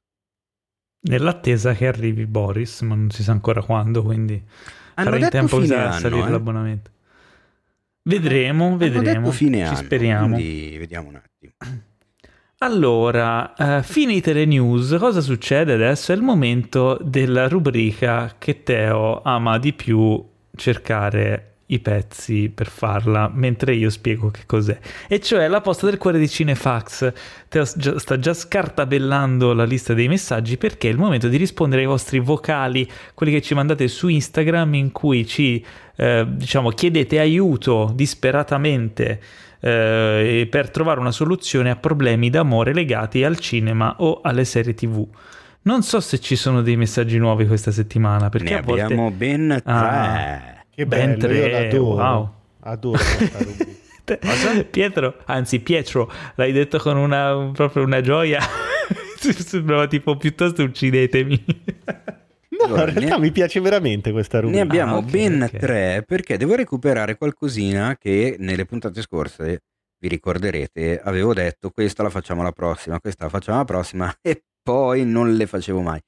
È arrivato il momento. Quindi sentiamo subito, mh, ciancio alle bande, eh, cosa ci dice Stefano in arte ste.grg. Greg. Grg. Ciao a tutti amici di Cinefax, quindi ciao Paolo, ciao Teo e ciao eventuale ospite. Innanzitutto volevo ringraziarvi per eh, tutto il tempo che passate con me, perché ormai in casa mia si sente Ok. più la vostra voce che quella di chiunque altro, quindi grazie ancora. Che incubo. Non sono sotto a un eh, condizionatore chiuso in cantina, ma sono nella, eh, nella versione invernale sotto alla caldaia. Detto que- questo, passerei al mio problema, che eh, è questo. Io e la mia ragazza ogni anno per l'anniversario, diciamo, siamo soliti per tradizione ormai guardare un film. Non è un film qualunque, ma eh, bensì il film che siamo andati a vedere al cinema il giorno eh, in cui ci siamo messi insieme, appunto. Ah. E fin qui eh, sarebbe tutto molto bello e romantico. Se non che Attenzione, c'è un cliffhanger che C'è veramente mi sta cliffhanger dilaniando l'anima. plot twist. Dicevo che sarebbe tutto appunto molto bello e romantico fin qui, se non fosse per una cosa, cioè il vero problema, che questo film è l'ultimo della saga di Twilight. Oh no. Quindi Cazzo. un momento di silenzio direi che ci sta e insomma aiutatemi ad uscire da questo girone dantesco, vi prego. Anche perché mm, visto gli altri film della saga e non intendo guardarli. E niente. E quindi ah, pa- ultima cosa, non, non dite lasciala perché tanto non serve. Perché comunque, a parte queste due ore all'anno, l'amo tantissimo. E mm, per farvi capire però il mio livello di disperazione, eh, vi dico solo che ho provato a negare il fatto che ci fossimo messi insieme proprio quel giorno lì. Grazie a tutti, speriamo eh, di trovare una soluzione. Ciao! Beh, Allora, già guarda, è caduto il microfono. Esatto, la cosa è talmente devastante che mi, è- mi- mi si è svenuto il microfono. Il nostro amico, non avendo visto i, i primi film, è andato lì apposta, c'era Per l'appuntamento e proprio a baccagliare con lei, insomma. E secondo me è lì che ha sbagliato. Infatti un po' se lo merita a sto punto. Cioè, Sì, infatti secondo me... aiutarlo. Cioè, cazzi No, tuoi. Dovrebbe voluto. guardare, No, dovrebbe guardare povero, tutti gli no. altri. Deve guardare tutti gli altri film in modo da poter guardare l'ultimo, che non so come si chiami perché io non ne ho visto nessuno. Credo Eclipse, se non vado errato. Ma Mettiamo adesso arriveranno tutti. Oh, ma cazzo dici? Hai sbagliato. Che tra l'altro è scritto da, da Gar Tennis, se non sbaglio. Ma non da Rospo Pallenberg. Da- no, è vero, diretto da Rospo Pallenberg, ma scritto da Alan Moore. E, mm, dovrebbe guardarli tutti in modo da capirlo meglio e magari poi ti piace, perché scusa, se a lei piace e a te piace lei, per la proprietà transitiva ti deve piacere anche quel film lì, o no? Beh, oppure proporre di fare, farlo diventare la giornata del film sui vampiri e vedere altri film. Ci sono i vampiri, no? In Twilight, anche io non ho mai visto niente. Questa è una buona idea. Questa è un'idea intelligente, ma non so quanto lei sarebbe d'accordo. Perché a Beh, quanto ho capito, anche- lei invece è molto fan. E Beh. però, ma no, ma è se no- fan, non tanto sarà fan della saga, ma è affezionata a quel film perché il gi- quindi potrebbe, potrebbero decidere di ragionare sul perché quel film è stato così importante in quella giornata. Tirare fuori tutta una serie di nuove mh, visioni, sfaccettature. eh, Legate a quel, diciamo, filone. Esatto. Beh, è una buona idea. Io Era avevo buona una soluzione più stronza, ma a parte che No, voglio in- sentirla in, in comunque. parte Stefano Eh. me l'ha cassata. Quindi No, no, ma Era in realtà molla, la soluzione è stronza perché vi ricordo che il numero 99, che è il numero di questa puntata, è un numero malvagio. ecco. Anche No, non era mollala, era eh, inventarsi il fatto che in realtà loro si sono messi insieme il giorno dopo. Il giorno dopo. E ma come Sì. fa a Mm. inventarsi? Ma sì, era cioè- passata la mezzanotte. Bravo, vedi che sei Ah. arrivato dove volevo arrivare io. Secondo Magari me, sono infatti, è al così. del- cioè, magari, so- eh, magari sono andati il 3 del pomeriggio. Ma non sono andati. Ma va. Cioè, il tre pomeriggio va. mica fanno Twilight. Oddio. Non lo so. Vabbè, comunque. Vabbè. Però potrebbe Eh, dire sì, è vero, è tutto è nato lì, ma io in realtà è stato il giorno dopo, quando ho aperto gli occhi e mi sono accorto eh, di, quanto già mi, mi- mi mancassi e quindi è lì che ho deciso effettivamente. Oppure no, tutto è nato il insieme. giorno prima quando ti ho proposto, quando, se sono tre giorni prima, quando ti ho proposto di andare al cinema ed è lì che si è impiantato il seme del mio amore. Esatto, Della quando follia. mi sono accorto che eh, andare al cinema con te a vedere addirittura Twilight per me era eh, possibile, era talmente assurda come cosa che a quel punto voleva dire che ero già innamorato. Oppure potrebbe essere quel giorno ehm, il loro anniversario, quando si potrà di nuovo. Non è, il, eh, non è il film che li ha fatti innamorare, ma è la sala cinematografica. E quindi andranno a Mm. vedere un film al cinema. Oppure Qualunque esso sia, perché potremmo... è No, in quel andranno cinema. in quel ci bravo, Esatto. in quella Esatto, sala. In quel cinema. Esatto. Oppure allo potremmo stesso orario il prossimo desti- messaggio. No, questo è interessante. No, potrei no, andate Sì! In quella prossimo, sala, sì. in quella sala, allo stesso orario a vedere il film che c'è in quell'orario lì. Quindi ogni volta il destino vi darà un film diverso. Oh. Bello, mi Sì. piace. Nello stesso orario. Mentre, mentre Teo trova il prossimo messaggio, noi facciamo tutti insieme una preghierina perché Instagram allunghi la durata massima dei messaggi a oltre un minuto, perché ogni volta ci mette le pause nei messaggi. Esatto. Ma ascoltiamo di chi è il prossimo? Allora, il prossimo messaggio è Edoardo Vassallo. Oh, Ciao Paolo, ciao Teo e un saluto all'ospite o agli ospiti. Allora, sono qui per portare un problema per la posta dell'amicizia. Io, oltre a cinefilo, sono un grande Ma eh, ho capito, è cambiato il format, eh, scusate, eh, mi sono, mi sono perso della- qualcosa. Cioè, Eh, oh. Ha proprio cambiato il titolo anche, cioè, così, d'amblè in, in scioltezza, va bene. va bene. Appassionato di animazione e avrei degli amici che sono tra l'altro cinefili anche loro. E uno vuole bene, è anche però. ascoltatore del podcast, quindi sta ascoltando, che però eh, non riesco a convincere a guardarsi delle opere giapponesi Mm. eh, d'animazione, diciamo, importanti, come possono essere Akira o Ghost in the Shell o i film Bello. dello studio Ghibli. Beh, E ho provato a spiegargli che diciamo, sono importanti per la storia del cinema, quindi non solo del cinema d'animazione, ma non, non riesco a convincerli. Quindi come fare? Lì. Chiedo consiglio a voi e se saprete aiutarmi. Grazie, un saluto, ciao ciao. Malmenali. esatto. Ma aspetta perché, attenzione, lui ha detto ciao ciao, ma qua ho un altro audio. Ah, Adesso, a questo punto non so cosa fare, lo ascoltiamo, non lo ascoltiamo, No, lui ha già detto... tiriamo una monetina, vai, ascoltiamolo.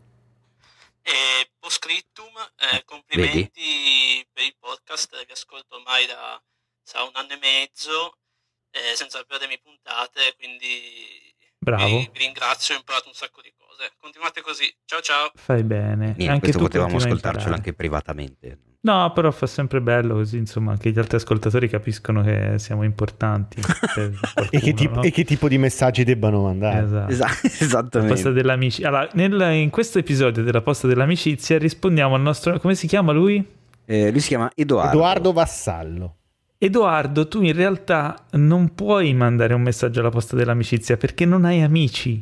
Questa è la verità dei fatti, perché quelli che tu reputi amici non sono degni di te. Noi siamo i tuoi veri amici e noi guarderemo metaforicamente con te tutti i film d'animazione che vuoi.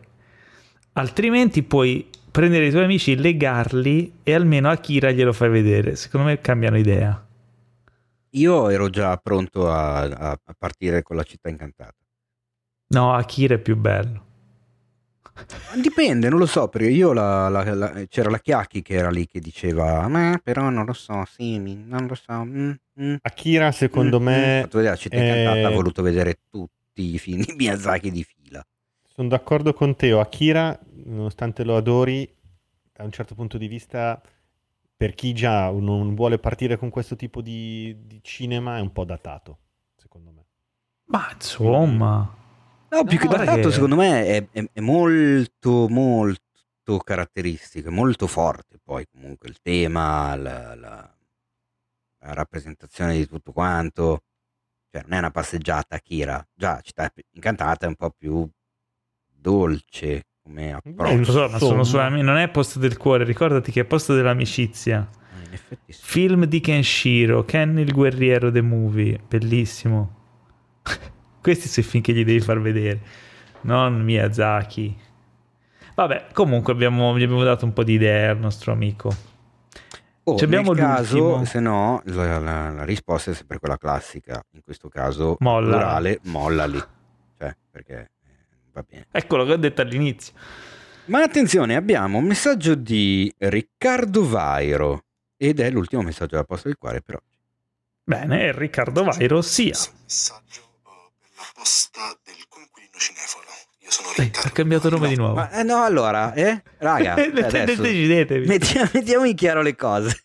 Cioè, non è che potete cambiare il nome del format come Ogni volta. del- ma così a caso. Questa Ma sì, ma cambiategli nome tutte-.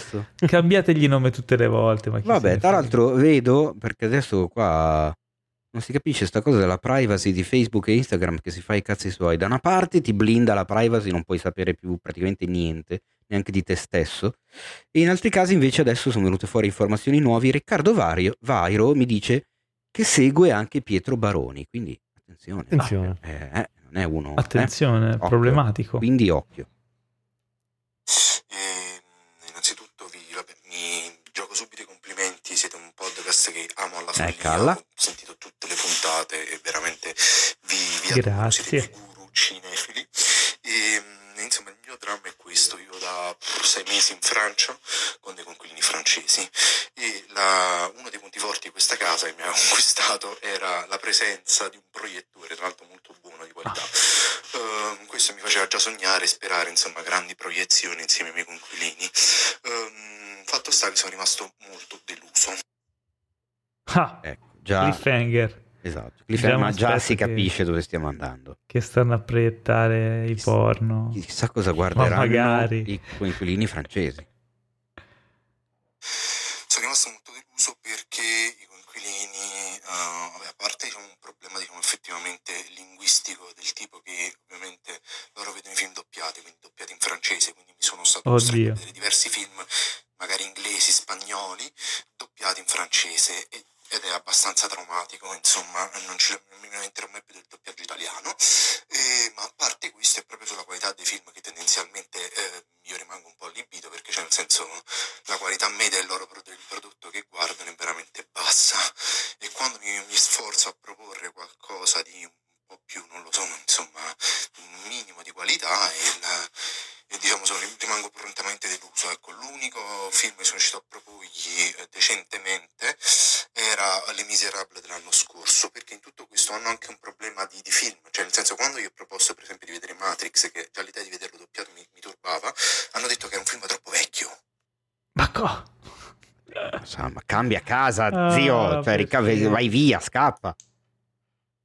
Insomma, mio- la mia richiesta è a questo punto molto esplicitamente di qualche film francese un po' più di nicchia, non particolarmente pretenzioso, che mi posso godere con loro, in modo tale che io mi guardo un film in lingua originale, che- è anche la loro lingua madre, e gli faccio vedere un po' di qualità, ehm, però eh, così non rimango deluso e soprattutto non- così non utilizziamo i proiettori per vederci, non lo so, la casa dei papel, ecco, eh, perché siamo motivati a questo, ecco. Quindi cioè, io voglio essere salvato, sinceramente. Vi ringrazio, vi rinnovo i complimenti e a presto.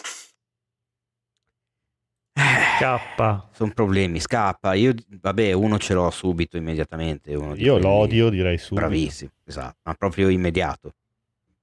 L'odio. Kassovitz l'odio e già vai sicuro, ma eh, io do per scontato che l'abbiano visto, però si dice che non hanno voluto vedere Matrix perché è vecchio, l'odio è di addirittura 4 Beh, anni allora prima di Matrix. penso- Beh, le- delle commedie francesi Sì, n'ho come una bella. La cena tra amici, le Prenom, oppure La cena di cretini era francese anche. anche la cena dei cretini, che è francese. Però è vecchio.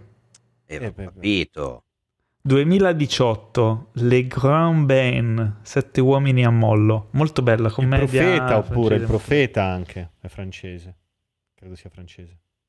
Presente quello. Tu ne vedi un botto di film francesi, No, sai che non Sparagli un po' di il titoli. Il profeta, quello del ragazzo che va in carcere. Un film carcerario bellissimissimissimo. Non vorrei aver sbagliato nome, eh. adesso faccio subito. Però Mad Max Fury Road glielo puoi far vedere sul proiettore, bello. Eh, eh, ma non è, ma se lo vedono in... Tanto parla Lo un vedono in poco, che gli frega. Mm. Eh. Je suis furiosa. Où allez-vous, les diaboleux? Eh, Mirez-moi. Esatto, stavo dicendo la stessa cosa. Mediocre. Confermo, Il profeta è un grandissimo film. Se non l'hai visto, se non avete visto, guardatelo. Mm. Va bene, e questa era no- quindi la vai- risposta. Se no vai sul... eh, vai un po' più su... come si dice? Sulla... sul ridere, cioè ci sono un sacco di commedie francesi degli ultimi anni che scherzano sulla multiculturalità e la multietnicità di quella nazione. Mi, mi ricordo tipo Non toccate le Eh, mie figlie, che, che faceva ridere di questo padre di famiglia Sì, con quattro bello. ragazze e aveva le, le prime tre già sposate o fidanzate con un arabo, un ebreo e un musulmano forse, non so se non mi ricordo male, e la quarta eh, portava a casa, fi- parlava del nuovo fidanzato senza fare chiaramente nessun tipo di riferimento etnico. Quando lo porta a casa, i genitori tutti finalmente contenti e lui è nero. E ovviamente il padre, che era un filino eh, come si dice, retrogrado, non, non, ne può più perché quattro figlie, quattro. Neanche una che si è presa il caucasico francese come voleva lui. Però non è l'unica, ce ne sono parecchi, se no c'è quasi amici, ma anche quasi amici credo che l'abbiano visto. La Belle Époque francese con Daniel Auteuil, non è male. Ah, vabbè, quelli con Daniel Auteuil di solito valgono la pena. Se no, un altro divertente, anche se magari ha qualche annetto in più, ecco, non è proprio, come si dice, eh, la, la, qualità che cerca lui forse, però... Quale? Taxi, lo ricordate? Ah, Vabbè, sì, bello. Dai, faceva ridere. Bello, bello tamarro. Sì, Taxi sì, con due X. Tra l'altro c'è una giovanissima, io l'ho rivisto qualche mese fa, non mi ricordo neanche perché, forse lo davano in televisione facendo zampi che l'ho trovato, mi sono fermato lì. Ma la fidanzata del protagonista, non so se ve lo ricordate, ma era Marion Cotillard. No, non mi ricordo. Ah, ma dai. La fidanzata, quella ult- mega ninfomane, sempre infoiata, Sì, eccetera, sì, sì. era una giovanissima Marion Cotillard. Ma ha fatto effetto perché ho detto, ah cazzo, era lei e ovviamente Un avevo film visto il che film secondo- prima di conoscerla negli altri film più famosi. Un film secondo me che è meraviglioso, che però loro si addormenteranno, i coinquilini Ecco. purtroppo, francese, però è bellissimo il condominio dei cuori infranti. Ah, Non questo me lo voglio segnare. È bellissimo. Io stavo per dire Venere in pelliccia di Polanski. Bravo, mamma mia, oddio, non lo so però se può si piacere a ammazzano. loro. eh. Però mettiglielo per dispetto. È, bell- è bellissimo. Probabilmente a loro non piacerà perché non capiscono una sega. Esatto. Però Ma è almeno te lo godi. È geniale quel film, cazzo. La venue alla. Fourrure. Sono rimasto secco Perdonate il film. mio francese orribile. O se no i primi di, di Genet, senza magari arrivare ad Amélie, che anche lì secondo me l'hanno visto, perché figurati, in Francia Comunque guarda che cena tra amici è bello, eh. Delicatessen, La città perduta, i due primi film di Jean-Pierre Genet, sono secondo me spettacolari. Lì vai con un po' di qualità, nicchia, eh, film fighi, in lingua francese, lì secondo me metti, un po', metti d'accordo un po' tutti. Anche se, eh, se lui per definirli dice che guardano la casa di carta, Allora ne ho un altro. Delicatessen non, L- non gli piace. L di Paul Verhoeven. Verhoeven. È, è in fra- è in francese? Sì, è in francese. Ma va? Eh già. Ma dai. Ah, Eh sì, ma- scusami, ma scusami Paolo, ma ci stiamo dimenticando il nostro amico, Chi? il nostro mito amico. Ah, Rospo Pallenberg. No, colui con il quale vorremmo passare una serata di Capodanno a tutti i costi. Io prima, Ah, giusto. prima di Gaspar. morire almeno una volta nella vita lo voglio fare. Gaspar, Gaspar Noè, tutta la filmografia, vai. boom. Bravissimo. Vai di tutta Sparagli la tutto. filmografia di Gaspar Noè, uno dopo Tutti in l'altro. una serata. E mi raccomando, fai il ponce. No, la sangria. Ah sì, la Devi fare la sangria. sangria per vedere eh, Climax. No, ma io intendevo un'altra cosa. Visto che hanno il proiettore gigante, cioè il proiettore con lo schermo gigante, prenditi Love in 3D e guardalo assieme a loro. Secondo me Se- potrebbe sì, se essere anche 3D, un'esperienza sì, se divertente. puoi fare il 3D, vai. Alla grande. Bene. Ok, ti abbiamo risollevato la vita, caro amico. Siamo Speriamo. contenti. Nel caso, speriamo, zio, guardati insomma. intorno, cambia casa, casa, cambia, cambia cambia paese. coinquilini. O se no, esatto, cambia coinquilini, ma tieniti il proiettore così vaffanculo. Cioè, scusa.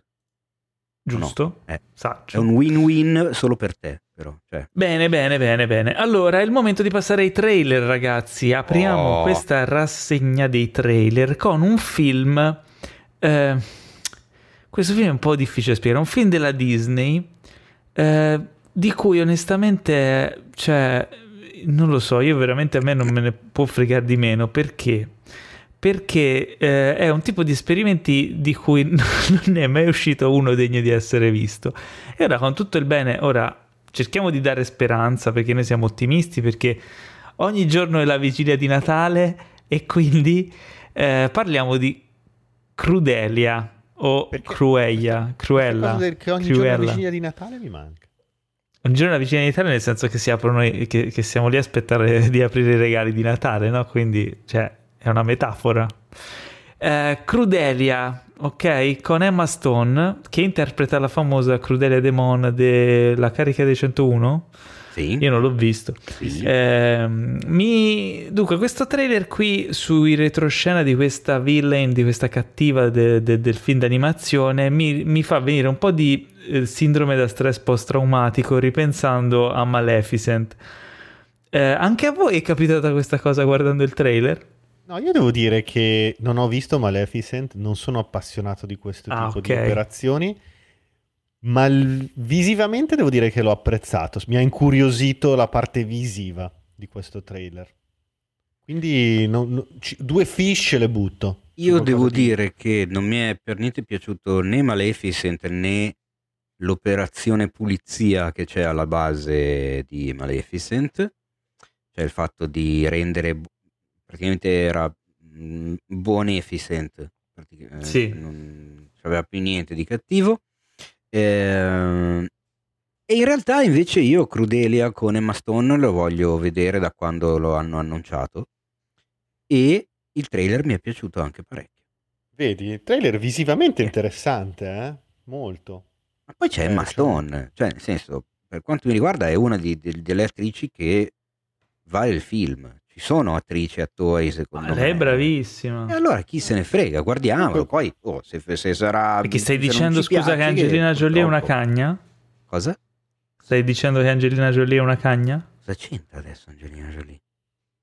Perché io facevo il paragone con Maleficent. Angelina Jolie è bravissima. Ah, ma no, ma cosa c'entra? Però- Ma non, ma non c'entra assolutamente niente. È il tipo di operazione che mi insospettisce. Anche il fatto che mi sembra sotto sotto che poi anche in questo caso poi il personaggio venga giustificato nelle sue azioni e quindi poi non dice, era così eh, cattivo. eh, I was born bad. Eh sì, ma bad cool, capito? Un po'... Sì, eh, sono cattiva, ma in realtà ho il cuore d'oro. Ma non mi pare. Vedremo, vedremo.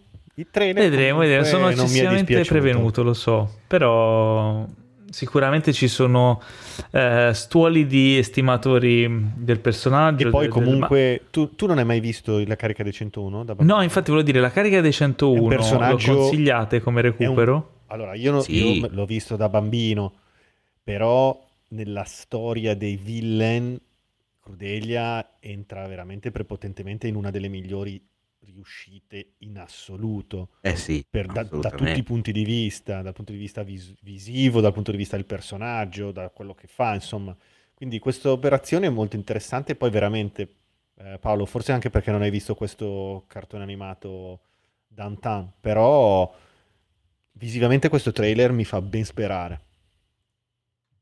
Va bene. Io concordo e ti dico di andarti a vedere, di andarti a recuperare la carica dei 101, anche perché comunque fa parte di, di quel periodo di- dei Disney classici, eh, cioè dove comunque ne sono usciti un, un- botto amati, cioè nel senso era, non, non è la Golden Age che è il primo periodo con i primi cinque film, ma è la cosiddetta Silver Age, quindi anni 50, anni 60, che sono Poi gli anni comunque- di Alice, Peter Pan, La Bella Addormentata, Cenerentola, La Spada nella Roccia, Il Libro della Giungla, cioè eh, in quel periodo Disney comunque tirava fuori delle robe veramente memorabili. E, E- poi quel film lì sta in piedi per lei, eh, parliamoci chiaro. Beh sì, eh, aspettassimo Pongo e Peggy starebbe in piedi un po', un po' pochino. Però sì, secondo me sì, vale la pena, dai.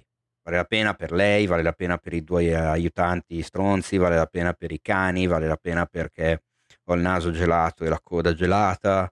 E no, la carica di 101 è figo e Crudelia è un personaggio della Madonna. Va il bene, film no, live action figo. con Glenn Close, ti dico, evitalo. Cioè, poi anche Ma guarda, non era nella Ecco. lista comunque. eh, anche se non lo guardi, va bene. Va bene, guarda. Ok, perfetto. Eh, il prossimo trailer che abbiamo visto eh, si intitola Mayor of East Town. È una, è una serie di sette episodi, no, di, sì, sette episodi con Kate Winslet, Guy Pearce e Evan Peters e sarà su, su HBO in America dal 18 aprile, quindi penso che arriverà poi successivamente da noi eh, probabilmente su Sky. Eh, questa invece mi sembra molto accattivante. Molto Eh, accattivante. mi ricorda un po' le atmosfere di Sharp Objects. Abbiamo eh, Kate Winslet in un ruolo abbastanza nuovo per lei, quello di detective, in una insomma, situazione molto realistica, molto dark. Eh, e non l'avevo mai vista in questo ruolo e devo dire che dal trailer mi sembra che ci stia a pennello. Kate Winslet A parte che- sta a pennello ovunque. Poi mi sembra che abbiano creato anche un personaggio proprio interessante. Dal trailer si capisce che lei da ragazzina era un- una campionessa locale di basket, quindi anche Sì. ci sono tutte delle dinamiche interessanti. C'è un Gay Pierce molto interessante anche. Eh, Però attenzione, anzi, lei no, era scusami. campionessa di, di basket, ma c'è una, una frase nel trailer che è molto, secondo me, significativa, che dice, eh, cioè, insomma, ci risiamo, mi ritrovo ancora nella situazione in cui la gente si aspetta da me qualcosa che io probabilmente non sono in grado di dare. Quindi anche all'epoca del famoso, questo famoso e accennato tiro eh, a canestro di quando era giovane, probabilmente la sua fama e la sua gloria nascono da un qualcosa che deve essere rapportato alla dimensione della piccola città in cui si trova, insomma, almeno, Certo. o almeno è lei Sì. che tende a ridimensionarsi. E, beh, ho detto prima di Emma Stone, Kate Winslet, per quanto mi riguarda, vale ancora di più la visione di un qualcosa. Cioè, proprio Sì. E poi io, ragazzi, adoro, visto che non amo le serie lunghe in più stagioni, c'è l'idea delle miniserie, le approvo tantissimo, quindi non vedo l'ora di vederlo. Sembra super promettente. Si chiama Mayor of East Town, scritto Mare of East Town. Quindi andatevi a recuperare il trailer perché Poi ne vale le- la pena. Le Insomma. atmosfere sono quelle sempre un po' uggiose, piovose, un po' stile Prisoners, cioè quella roba lì. Sì, sì, sì, è vero. Non ho visto dove piccola-. Pennsylvania. Ah, ok. Piccola cittadina della Pennsylvania, lei si trova a indagare su questo omicidio, però allo stesso tempo ha dei problemi in famiglia, insomma la famiglia che sta andando a rotoli, quindi cerca di, eh, di- di dare un colpo al cerchio e uno alla botte, mettiamola così. Ah, eh, eh, beh, beh, beh. Eh, beh, questa è appunto questa nuova miniserie con Kate Winslet. Poi abbiamo un, un film che Teo tira fuori dal cappello e inserisce in lista questo trailer che si intitola Doors. È un film di fantascienza che racconta le avventure di questa band con eh, questo cantante eh, maledetto, bellissimo Jim Morrison. No, eh, Pirla, non è quello. Ah, no, non è Doors. Sei un cretino, sei. No, non c'è No, questo trailer secondo me, questo, anzi questo film eh, va nel, eh, nel classico calderone del può essere una cazzata, anzi può essere una figata come può essere una cazzata. Cioè, sai proprio, non ci sono vie Sì. di mezzo. È un po' al limite. Stiamo Esatto. citando il buon Tribuzio, c'è puzza di capolavoro. Esatto, sento puzza di capolavoro, però è uno di quei prodotti, secondo me, di fantascienza che invece potrebbe anche regalare la sorpresa. Ad esempio, mh, ne abbiamo già parlato mesi fa, ma Prospect, secondo me, che trovate su Prime con Pedro Pascal, è un prodottino di fantascienza praticamente pochissimo budget che però, cazzo, vale assolutamente la pena di essere L'avevo visto. visto perché ce lo consigliasti tu e mi piacque molto. Vedi? E questo Doors potrebbe eh, anche essere così, che ne sappiamo. Il trailer sembra interessante, o no? Eh, E- dipende. Cioè, da che? potrebbe effettivamente essere una figata, ma potrebbe anche no. Mm.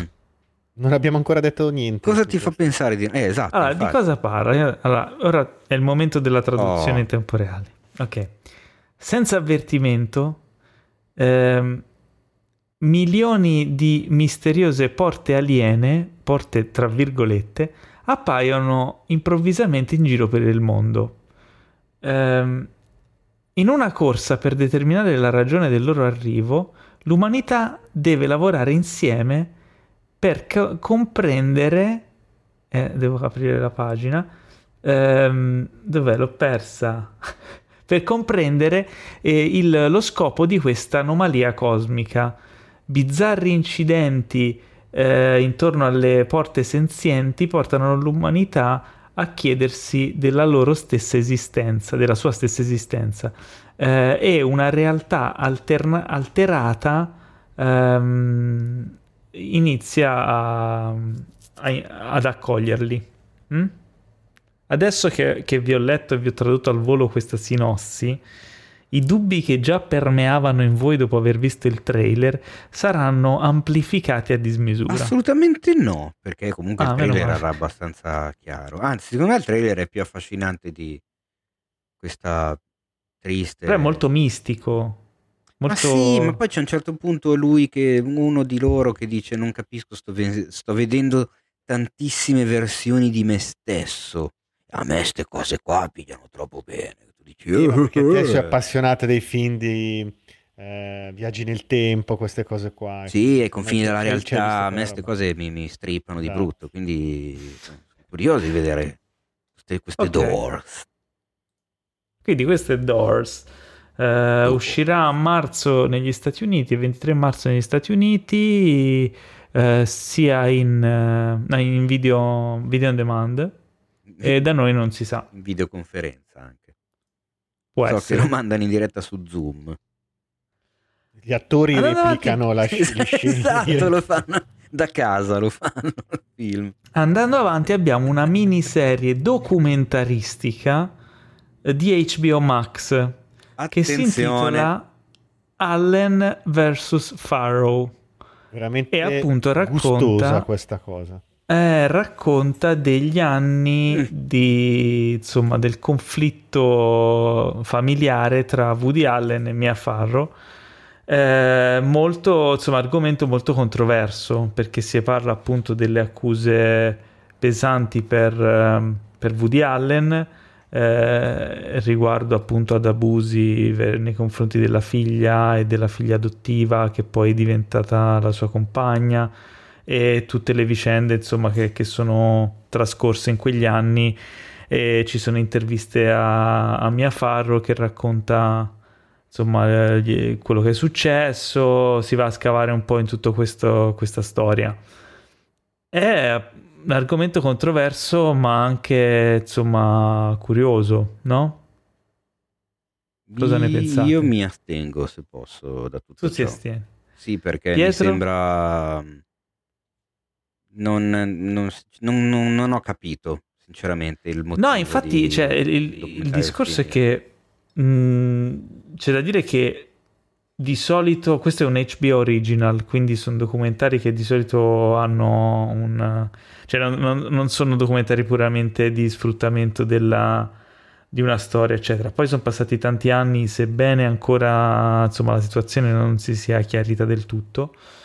Eh, credo che mh, potrebbe essere abbastanza imparziale nella narrazione della cosa, ma non ne sono sicuro. Cioè, Oddio, già il fatto di vedere Mia Farrow e Dylan Farrow sì, già non lo è imparziale, perché non vedi Woody Allen.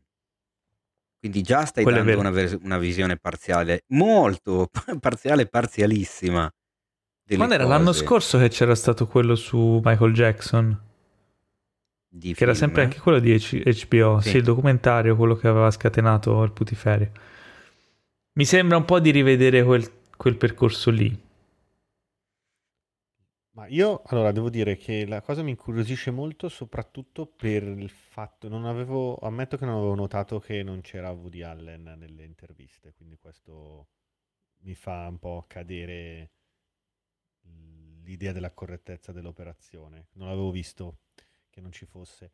Ero rimasto in realtà colpito positivamente dal vedere tante immagini di repertorio di, mh, eh, di Super 8, di immagini amatoriali, del- cioè quindi l'idea che io, io non ho ragionato dal punto di vista proprio eh, visivo e di una storia in generale, cioè nel senso che mi è, venuto in mente l'operazione Sampa, no? cioè l'idea di avere tantissimo materiale di repertorio che rende un, un documentario eh, molto interessante perché ti fa vivere quel- quegli anni lì come non li vivresti attraverso un film di fiction pura, no? E ho pensato sempre, gli americani, cavoli, quante ehm, possibilità hanno in più di fare documentari di questo tipo perché tutti filmavano più di noi. E poi ho pensato subito, cavoli, ma Sampa l'abbiamo appena fatto noi ed è uno... Però è una grande rarità Sampa in Italia, no? Io ho pensato al famoso documentario di cui si studia tanto la struttura, che è una storia americana, eh, che è stato possibile realizzarlo solo perché gli americani, tendenzialmente gli statunitensi, filmano tu- filmavano tutto fin dagli anni, fino, a 70, fino agli anni 70, primi anni 80. Quindi loro hanno molte possibilità di fare documentari di questo tipo. Ecco, io mi ero fermato su questa cosa. Sentendo il parere di Teo, sono d'accordo con te. Quindi vediamo. Sì, no, ma pro- probabilmente avete ragione. Cioè, però, diciamo che... Ma banalmente perché non, non c'è mai stato nessun processo, cioè anche i, i- i- i tribunali, gli psicologi infantili che hanno avuto a che fare con, eh, con Dylan Faro, eccetera, hanno stabilito che non, non- non- non sussisteva nessun fatto, non c'era, non c'era niente, eh, Mia si era inventata tutto e quindi non c'è neanche mai stato nessun processo, cioè quindi non solo non è colpevole, non è mai neanche andato a doversi difendere da un'accusa di colpevolezza. Di- Quindi di che cosa cazzo stiamo parlando? Cioè, tutto questo montaggio di questo caso è... Boh, non, non- non- non mi è molto chiaro. Ed è strano che sia HBO. Cioè, non lo so, è più una roba da Fox News questa. cioè. Non lo so, mm, mi incuriosisce, vedremo, insomma, se riesco lo recupero e ne parleremo. Eh, poi abbiamo il trailer di una serie che era molto attesa. Sto parlando di una serie animata che uscirà su Prime dal 26 marzo. eh, tratta da un, eh, da un fumetto, un, un comic americano dell'autore di eh, The Walking Dead. La serie si chiama Invincible ed era molto attesa perché il fumetto è molto acclamato. Tra l'altro, oltre a questa serie animata, so che è in, eh, in sviluppo anche una versione live action. Ehm, il trailer è allora stilisticamente l'animazione è molto pulita, molto tra virgolette digitale e non mi fa impazzire, però la storia sembra interessante. Eh, mi ricorda a tratti Ralph Super Maxi Eroe. Non so se vi è dato anche a voi Eh, quell'impressione. The Greatest Io American conosco- Hero. Non conosco la storia, però dopo aver visto il trailer mi sono andato un po' a informare su questo fumetto e pare sia un fumetto straacclamato dal Sì. stesso autore di The Walking Dead. eh, Il fumetto di The Walking Dead, fumetto, ovviamente. Esatto, esatto. E Robert anch'io non, Kirkman. so- anch'io non Ah, sono non è Alan Moore? No, stavo per dire Alan Moore, poi sono andato a controllare e non sbagliare. Anch'io non sono rimasto ben impressionato dal- dalle animazioni, però è volutamente qualcosa a cui non siamo abituati. E quindi io sono curioso di vedere questa operazione, insomma, perché le- le- le pers- cioè, i progetti che osano andare al di là del conformismo a cui siamo abituati eh, vanno sempre premiati con una visione, con un, eh, un applauso del poter voler essere originali. Poi magari non riesci a esserlo in modo positivo e amen, però ci hai provato. Sì, la... allora, per riassumere brevemente di cosa si tratta, è la storia di un teenager eh, il cui padre è il supereroe più potente del pianeta. Quindi come si può, diciamo, co- co- come se la cava sto ragazzo, come è la sua vita, eh, e questa è la serie. Eh, tra l'altro, giusto vi dico due nomi nel cast di voci di questa serie, il cast delle voci americane. Abbiamo J.K. Simmons, Sandra Oh, Seth Rogen, Zazie Beats, Mark Hamill, Walton Goggins eh, e poi eh, Michael Dorn, e Zachary Quinto, Andrew Reynolds, eh, eccetera, eccetera. Insomma, c'è un cast infinito di, di grandi nomi, insomma, di cinema e tv che prestano le voci. Mahershala Ali, Cioè, John Hamm, G- eh, Jimon Hounsou, eh, potrei continuare all'infinito. Ezra Miller anche, Soniqua, Soniqua Martin Green, eh, eccetera, eccetera. Quindi, insomma, mega cast di voci, una serie su cui Prime punta tantissimo e arriverà da, appunto dal 26 marzo su Prime. Io sono molto curioso e la vedrò sicuramente. Volete aggiungere altro? No, no. Mm, no, tranne che eh, mentre vedevo il trailer, eh, a un certo punto un personaggio mi ha esattamente letto nel pensiero quando dice eh, mm, All of this is fucking boring, una roba del genere. Eh, perché effettivamente mi stava annoiando di brutto, c'è ancora la roba supereroi e lui giovane che deve scoprire i suoi supereroi all'inizio è impacciato, trova la tua strada, sì va bene, ce la farò, imparerò. Due coglioni, l'ho già vista un miliardo di volte sta storia, ma da lì in poi a un certo punto cambia tutto e diventa improvvisamente un po' più stuzzicante. Diventa innanzitutto ultraviolentissimo, con una cifra di sangue inaudito e inaspettato. E non lo so, diciamo, non è proprio la- tra le prime cose della lista, però poi se me ne parlerai tu bene Paolo, magari mi fiderò e Vedremo, vedremo. andrò a Mi vedere. sembra un po' sull'onda di The Boys. Almeno diciamo, il pilot come- lo vedrò. Eh, ma è il tipo di animazione di disegno che non mi... Eh, infatti, anche a me. Eh, ma però, diamogli insomma, quella chance di essere originale. E anche a me. Sì, diamogli quella chance. Eh, ultimo, ma non per importanza, il trailer della settimana. Siamo messi bene. Il trailer della settimana è Mortal Kombat. Mortal Kombat. Rifammi Che bello. Mortal Kombat. Mortal Kombat. Fatality. Finish him. Mortal Finish Kombat torna al cinema, anzi al cinema e su HBO Max in America il 16 aprile. Eh, dovrebbe arrivare in contemporanea anche da noi. Film eh, molto, sembra molto più attinente all'estetica dei videogame rispetto al, vabbè, il vecchio film ormai è, è mitologico, è un, un trash cult fantastico. Questa nuova versione invece, insomma, sembra almeno esteticamente a livello, insomma, di production value di quello che vediamo sullo schermo sembra fatto molto molto Mm. bene. Mm. No? Dai, Mhm. begli effetti, insomma, La situazioni CGI ovviamente alla Mortal piaciuta. Kombat. Non è piaciuta per niente la CGI. No, ma come? Vabbè, la CGI del, Allora. del videogioco Ma- fondamentalmente. ah, ecco. Su- super dozzinale per le possibilità odierne, dai. Ma infatti Ma secondo me l'hanno, il hanno voluto buttarla sul trash. Eh sì, Apposta. e quello è il bello. E allora lì possono avere una minima di... come si dice?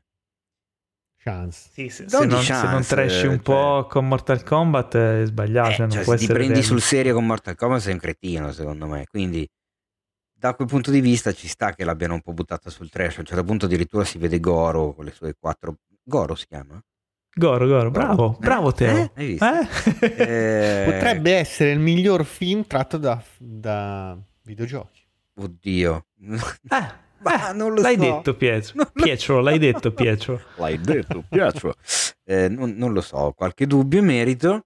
Eh, Potrebbe so, essere mi- meglio di quello del 95.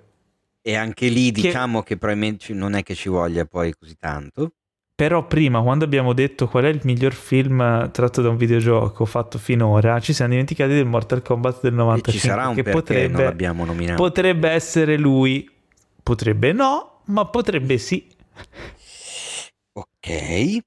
E no, cos'è che volevo dire? Che mi è sembrato, ecco, che ci abbiano messo un po' tanta roba. Però anche lì è un trailer, Mortal Kombat, devono tirarli in mezzo, hanno fatto anche bene, anche anche da quel punto di vista.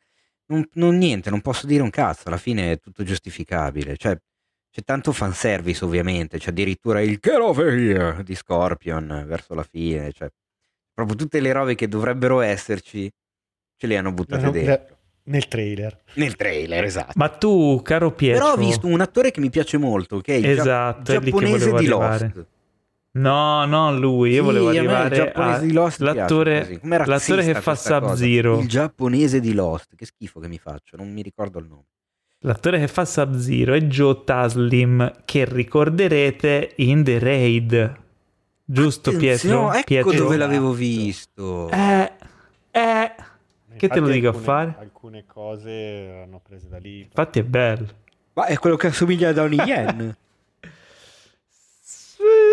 C'era uno che Dipende. era un mezzo Donnie Yen giovane.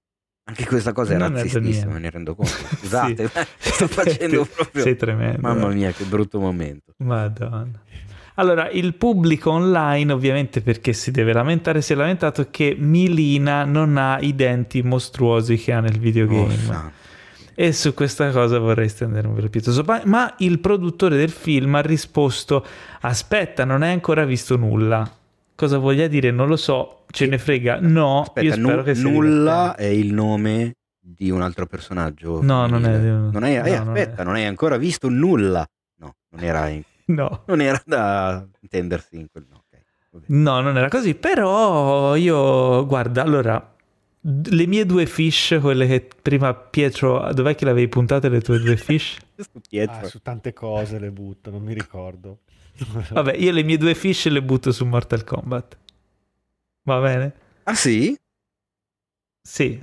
Anzi, una su Mortal Kombat e una ah su no, le, ho buttate Invincible. su, le avevo buttate su Crudelia. Ah, Ah, ok. io Lei, invece, lei proprio le buttate via. io invece le butto su Doors. Addirittura tu rischi, Sì, alto io- io rischio. lo danno, Doors è- lo danno è 1 a dato 85. Uno, a- uno a 200 probabilmente. eh, vabbè. Esatto, Però fai bene, fai bene. Volevo chiedere fish scusa al, apro virgolette, giapponese di Lost e eh, ho recuperato, si chiama Hiroyuki Sanada, che faceva Dogen. San. E, e tra l'altro è un volto che avete sicuramente visto anche altrove, perché vedo che ha fatto Avengers Endgame, 47 Ronin, Wolverine, eh, Sunshine di Danny Boyle, eh, L'ultimo samurai, ma dai, eh, cioè, ultimamente ne ha fatte un po' di, di roba americana, quindi secondo me, e anche ovviamente Mortal Kombat. E ha fatto anche quattro episodi di Westworld, ecco dove forse lo avete Eh. visto ultimamente. Ma l'hai visto, dai Paolo, ce l'hai presente? Sì, sì, sì, Ah, sì, allora ma invece... no? No, dicevo così per dire. E invece il regista di Mortal Kombat, Simon McQuaid, è al suo primo film. Aia. Ma io le mie due fish gliele voglio dare lo stesso. Ah, Perché oggi sono così, sono buono. Anzi, no, una fish era, una la Ho, visto sui siti di scommesse Paolo che da 1 a 52 è passato a a 1 a 87. È più alto di Dors adesso la, la- la Attenzione, quotazione, dopo che eh. si è Vediamo, di, vediamo di vincere. Aia. Vabbè, vediamo di vincere. Dunque, ok, questo era l'ultimo trailer. ehm, andatevelo a recuperare che è divertente. Specialmente se amavate Mortal Kombat e amate Mortal Kombat, che sono arrivati all'undicesimo eh, episodio del gioco. Ehm, e passiamo alle Guarda, recensioni. posso dare un voto, lo dico qua, segnatelo, poi quando sarà Mhm. sarà. Sì. Io mh, non mi, non- come si dice, ammetto pubblicamente che al mio voto al film aggiungerò un 20% di voto, proprio a qualunque voto darò al film, aggiungerò un 20% di default se nel film almeno in qualche modo mi inseriranno la babality. Ma perché? Beh, Perché quel punto- Friendship. Friendship? Eh, friendship? Perché a quel punto sì, dai. Tosti! No, io voglio la babality a tutti i costi. Se mi mettono la babality... Tosti! Vabbè, stiamo, stiamo entrando... Pietro che ci guarda scuotendo la testa perché non capisce questi Pietro, riferimenti. Pietro, Pietro, Pietro. Get Questi over inside- here. Get over here! Questi, questi inside joke Ah, tra l'altro c'è stata un'altra diatriba che è venuta fuori perché nel trailer 15 anni italiano Io bigiavo la scuola per andare a giocare e facevi in bene. piazza Oberdan a Milano che non c'è più la sala giochi. Te la ricordi? No, mi sa che No, perché tu, non vivevo a Milano. tu Pietro sì te la ricordi. Sì, sì. Era, era praticamente un tendone con dentro dei- degli arcade e all'ingresso c'era la scritta, me la ricorderò a vita, che si chiamava Il divertimentificio. Che bello. Che figata. Poi in pieno in Porta Sì. Venezia. Comunque vabbè. Sì, tra l'altro quando invece Dicevo- volevi fare le cose fighe andavi all'Astra Game. Vabbè, la Stra Games, quello in centro, era mica un'istituzione. Il primo ad avere Outrun, il primo ad avere la moto vera da guidare per il videogioco in cui andavi in moto, il primo ad avere le pistole con il cavo per i giochi dove dovevi sparare. Cioè, alla Stra Games arrivavano tutte le, le, le Che figate. bella che deve essere stata a Milano ai tempi delle sale giochi. Ma sì, assolutamente, ti divertivi un cretino. C'era in giro una tonnellata di cocaina che ci inciampavi proprio in mezzo a San. Babila, però diciamo che gli anni 80 a Milano sono stati anche divertenti.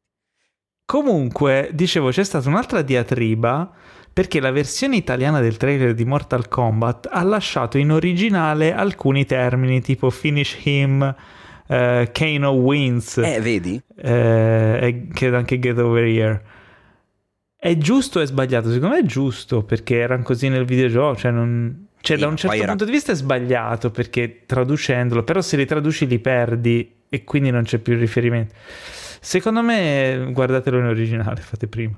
Ah, perché in italiano non avevo, mi ero perso il parto iniziale. Sì, sì, nella versione italiana hanno lasciato Finish Him. Eh, vabbè, ma dai, ma ci sta, cioè nel senso... Keanu se- Wins. se- se- Allora, è un film dichiaratamente rivolto ai fan del videogioco, cioè è difficile che... E poi anche sopra le righe. che ci uno che sta. non conosca niente di Mortal Kombat dica voglio vedere Mortal cioè è talmente caratteristico che non è Quello invece del di- di- 95 di, lotta, non è un film di fantascienza, non è un film fantasy, non è cioè è un film su un videogioco, quindi o sei appassionato di quel videogioco o lo conosci o è difficile che ti venga voglia di vedere un film del genere dal così da, da- out, out of the blue.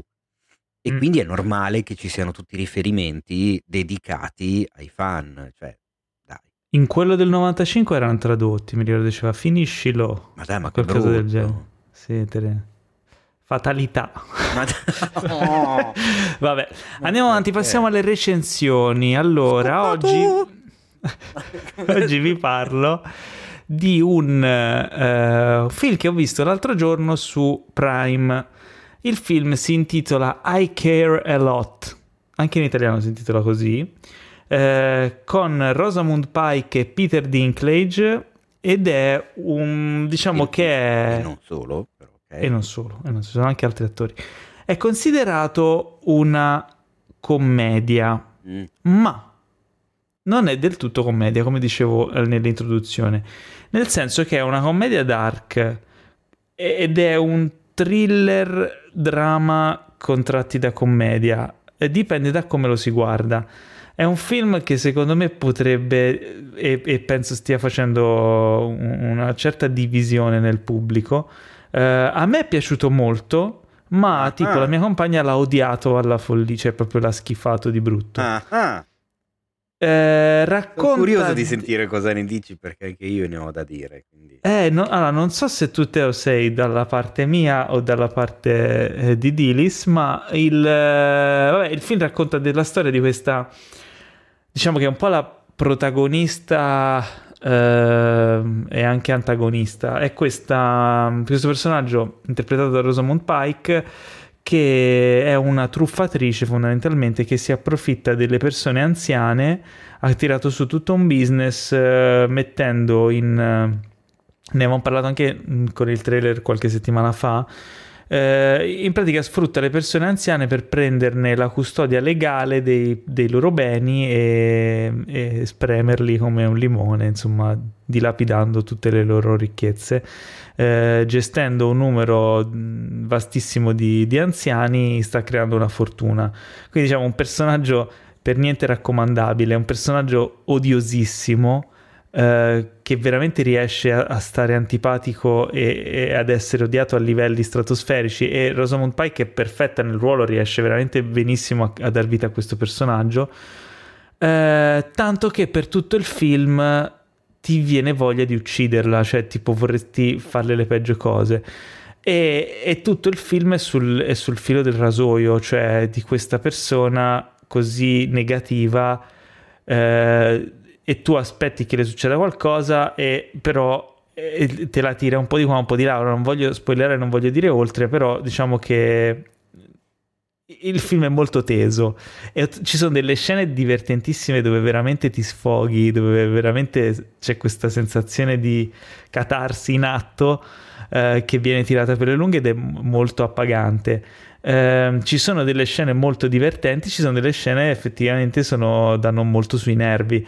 Eh, l'altro personaggio, quello di Peter Dinklage, è una sorta di boss della malavita che si trova ad avere a che fare con col personaggio di Rosamund Pike ed è una sorta di, di, duello che viene perpetrato durante tutto il film. Non voglio dire oltre perché secondo me alcuni snodi narrativi di questa vicenda eh, e la loro sor- sorpresa e come vengono messi in scena e come diciamo vengono proposti allo spettatore eh, sono proprio intrinseci nel divertimento che si prova guardando alcune scene del film e anche in altri casi della frustrazione di, di, di altre scene. È un film a cavallo, è un film quelli, per quelli che amano un po' soffrire eh, stando in punta al divano, diciamo. E a me, a me è piaciuto, mi ha molto divertito. Eh, Teo, tu invece cosa ne hai pensato? Allora, eh, ma innanzitutto eh, devo starnutire, quindi in questo momento sto soffrendo tantissimo perché non so Guarda se, una luce. non so, se, non so se lasciarmi andare o trattenerlo perché è una roba veramente terribile averlo lì, lì che sta per uscire e non, non- non puoi. Allora, la mia domanda voce- Si sta secca cambiando è- anche la voce. Ecco, esatto. Allora, La mia domanda secca è pollice su o pollice giù per Teo? pollice medio. Ah, vedi, sei nel mezzo. Sono nel quindi. mezzo. eh, Attenzione. Sto scrivendo sei tra sei l'altro nel lettone tra, tra- tra, tra- Paolo ed Ilis. Esatto, Sei madonna nel che-. Immagine tremenda per Paolo ed Ilis, tra l'altro. Cioè. Ehm, allora, alcune, a parte che alcuni snodi sono chiari già dal trailer, quindi non so perché tu non li abbia voluti dire, ma va bene, lo stesso ti seguirò e non li dirò, ovviamente. Ah, perché se uno non se l'è visto il trailer, meglio. Ok, Io non l'ho visto. va bene. Allora, ehm, il film è- ha, ha tantissimo da dire, secondo me. Ha una protagonista strepitosa, mega in parte. Rosamund Pike, come ha detto Paolo, è eccezionale. Tu quel, quel personaggio lo devi odiare e lei si rende ah, odiosissima, veramente qualcosa di impressionante. Se avete visto Gone Girl, Eh, mi è venuto in mente eh, subito quello. No, vai, qui è una Gone Girl al cubo, cioè proprio così. Sì, esatto. Lì è buona. Sì, lì è buonissima, amorevole e dolce e coccolona. Eh, qua, cioè, qua proprio, è già subito dalle prime inquadrature, del taglio di capelli, anche semplicemente il make up con questi occhi. È una roba veramente. ah. Vabbè, vabbè, ma al di là di questo, eh, il film ha tanto da dire perché mh, lei come riesce a sfruttare questi anziani, che è una cosa che mh, su cui hai sorvolato, sfrutta una stortura del sistema sanitario americano che non credo che da noi si possa fare, eh, grazie anche alla, alla connivenza di medici prezzolati, amici, perché creano delle finte diagnosi eh, eh, prescrivendo dei finti ah. mh, medicinali dicendo che queste persone anziane non sono più in grado né di intendere né di volere o comunque soffrono di amnesie o, soff- o comunque hanno bisogno di assistenza medica e cura medica e non sono più au- indipendenti, autosufficienti e quindi per il sistema americano tu puoi portare questa cosa in tribunale nella totale assenza di questa persona il giudice assegnerà questa persona a un tutore legale che ne prenderà chiaramente in mano la vita, lo porterà in una casa di riposo, una- che non sono sicuramente, eh, come si dice, le- quelle diciamo che abbiamo presente da noi, ma sono case di riposo da 3.000-4.000 dollari al mese, e vieni spogliato di tutti i tuoi beni perché passano in mano a- al tutore legale, quindi non hai Diventa più... una sorta di prigione dorata, diciamo. Esatto, e quindi per pagarsi sia la parcella, sia il- la, la parcella della casa di cura e ovviamente farci la cresta sopra, eh, ti vendono la casa, ti vendono la macchina, ti vendono tutto quanto, perché hanno accesso alla tua intera esistenza, anche se tu in realtà non, non- cioè, sei tranquillo, sei assolutamente autosufficiente. Ma in quel momento entri nel loop maledetto che abbiamo già visto altrove nella cinematografia, soprattutto hollywoodiana, dove una persona che viene accusata di essere pazza, se si lamenta piangendo e disperandosi dicendo che non è pazza, per gli altri sta esattamente dimostrando di esserlo. E quindi non Ovviamente, è chiaro. più. Il film Tra l'altro, hai nom- hai nominato-. Hai nominato il giudice a proposito di accusa al sistema. Il Sì. giudice che è interpretato esatto da Isaiah. Whitlock Jr. Che non lo dice! le- Non lo dice, Non lo dice! aspettavo che lo dicesse, ragazzi. Anch'io. Mettetevi l'anima in pace, non dice shit. Esatto. Eh, Il film secondo me è una, come si dice, una bella mm, rappresentazione del trumpismo. Nel senso che Marla Grayson, la protagonista, dice più volte, e lo dimostra nei fatti, di voler diventare ricca solo per il fatto di esserlo, non per avere accesso alla ricchezza perché la ricchezza ti dà la possibilità di avere altre cose, benessere, accesso ai servizi medici superiori, un'istruzione superiore, eccetera. Eh, lei divide il mondo in leoni e agnelli, lei si sente leonessa, ma la cosa particolare che mi ha stupito del film, e qui cominciano diciamo le parti che non mi sono piaciute, è che il personaggio è fortemente caratterizzato anche dal punto di vista eh, delle preferenze sessuali e al posto di essere, di diventare una sorta di bandiera eh, del femminismo e del Me Too, come può essere banalmente il film, perché ultimamente negli ultimi mesi e anni stiamo vedendo questa ondata, ne abbiamo già parlato. Ci sono sempre più film diretti, scritti da registe donne, con protagoniste donne, con personaggi fortissimi, ultra interessanti e belli a vedersi, che mh, prima non ne vedevamo così tanti. Questo personaggio invece va in direzione ostinata e contraria, nel senso che fa sue delle battaglie, dei cliché, dei- de- de- delle, delle frasi del femminismo, ma le, le decli- le declina nella maniera totalmente più sbagliata possibile. Quindi non so che favore possa fare al movimento né un personaggio né un film del Non ho genere. capito dove vuoi arrivare. Ehm, voglio arrivare al fatto che non ho capito determinate scelte. Secondo me il film non sceglie, cioè il film sceglie di essere un po' tutto, con il risultato di essere un po- poco di, di- di- di niente. Nel senso che tu hai detto è una commedia dark, ma lo è fino a un certo punto, perché a un certo punto il film sceglie di essere un thriller d'azione 007 Sì. con eh, dei personaggi completamente implausibili fuori dal, dalle righe che vanno assolutamente contro tutte le premesse che tu hai visto nel primo atto e in parte del secondo, perché non stai vedendo un film di James Bond, stai vedendo un film che mi stava raccontando un'altra cosa. A un certo punto un film deraglia su quel binario, ma tanto deraglia, e sai bene a che cosa mi riferisco, prende una decisione, prende una strada per poi rientrare verso il finale con un primo twist, con un secondo twist, con un terzo twist, che a quel punto dici ok, è coraggioso perché ha preso una decisione che è la decisione peggiore possibile per lo spettatore, perché comunque non te lo aspetti. È una decisione eh, bella per chi è nello- nella storia, ma brutta per tu che la stai vivendo, ma, è- ma come si dice, è apprezzabile il coraggio di quella storia, ma proprio nel finale decide di dare un ulteriore, ennesimo e a quel punto non più sopportabile Ah, twist guarda, con un Ho conte- capito cosa con un contentino per lo spettatore medio che mi ha saputo tanto di scelta moralista, di lezioncina finale che No, va a d'accordo. tradire le premesse di quello che hai visto fino a quel Non, non vorrei dire di più perché tra- chiaramente chi, cioè, chi ci ascolta che non l'ha visto non stiamo parlando del nulla, però eh, secondo me il film è coerente nel suo tono, cioè ha, ha un tono che non è mai completamente realistico, che, Mm. che è sempre leggermente sopra le righe e che a volte poi sale di più sopra le righe, cioè da, da un certo punto in poi, come dici tu, deraglia, nel senso sbraca della parte sopra le righe, diciamo, prende la preponderanza.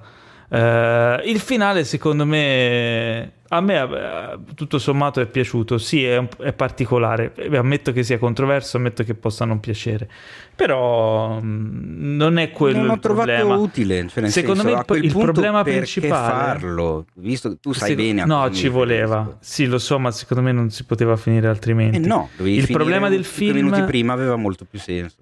Il problema dei film secondo me è lo sviluppo dei personaggi, cioè molti dei personaggi in scena non hanno... Era un'altra diciamo delle cose so- che volevo sono- dire, ma tu continuavi a dire, a farmi i segni di, Sì, di sì, no, abbreviare eh, il discorso. Quindi... No, nel senso, sì, secondo me alcuni persa- personaggi potevano avere uno sviluppo un po' più approfondito o delle motivazioni più approfondite. E non solo, magari non dei cambi repentini di pensiero da 5 minuti all'altro, eh, né di personalità, perché più di un personaggio va per una strada, è convinto di una cosa, poi a un certo punto dal niente cambia completamente idea e va altrove, o si trasforma in qualcos'altro, o da minaccia diventa un No, è assolutamente è un film che ha roba e inutile e poi torna minaccia. Non, s- non lo so. È un, film, è un film che ha pregi e difetti sicuramente, Eh, poi dipende dai gusti, insomma, sicuramente è un, è un film che non lascia indifferenti. Questo No, è, è sia costruito benissimo, ma a un certo punto poi si sfilaccia via in una maniera veramente eccessiva, secondo me. Ed è questa la cosa che mi ha lasciato un po' interdetto, cioè non ho capito perché le premesse a un certo punto se ne vadano proprio a farsi fottere. Quando Mm. invece il discorso, appunto, come ho detto all'inizio, c'era tanta roba, c'è trampismo, arrivismo, il sogno americano, il farsi da solo, le, le- lotte delle donne. Eh, la- c'è, c'è veramente tanto, c'è anche banalmente il titolo con la parola care, che loro Beh, hanno voluto, una sì. parola, ma noi in italiano quel care vuol dire un sacco di roba, cioè vuol dire eh, cu- curare, proteggere, mh, importare, cioè Voler bene. voler bene, cioè, ha, ha tanti significati.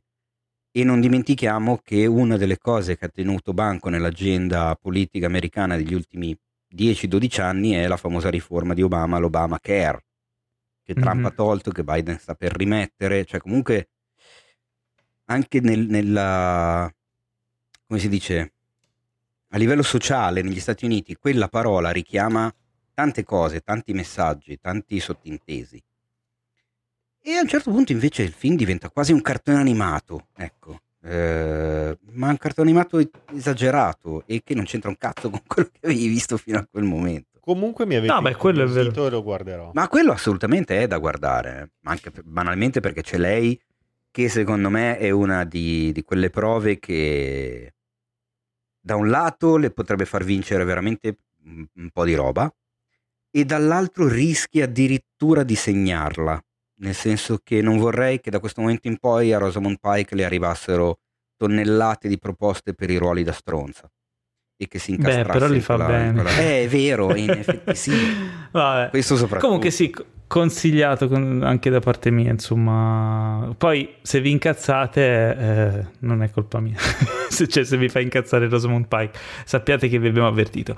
Passiamo oltre e abbiamo un film eh, doppia pelle, Uh. che non è diretto da Pallenberg, Eh, no, ma... Dal- Parlane un po'. dal- dall'altro Quentin folle della cinematografia mondiale, che non è, come immaginate, Tarantino, ma è Quentin Dupieux, che è parigino, per chi si ricordasse, io ogni volta che parlo di lui lo ricordo perché mi viene sempre da ridere. Eh, per chi segue anche la musica, la musica elettronica, lui è Mr. Oizo, che è diventato famoso anche in Italia negli anni 90 per uno spot dei Levis con un pupazzo giallo che muoveva la testa a Mitico. tempo di musica.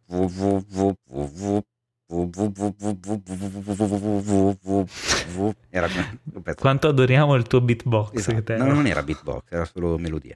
Ehm, lui è Quentin Dupieux, eh, autore di film veramente assurdi come Rubber, ovvero la storia dello pneumatico che uccide le persone e gli animali con la forza del pensiero.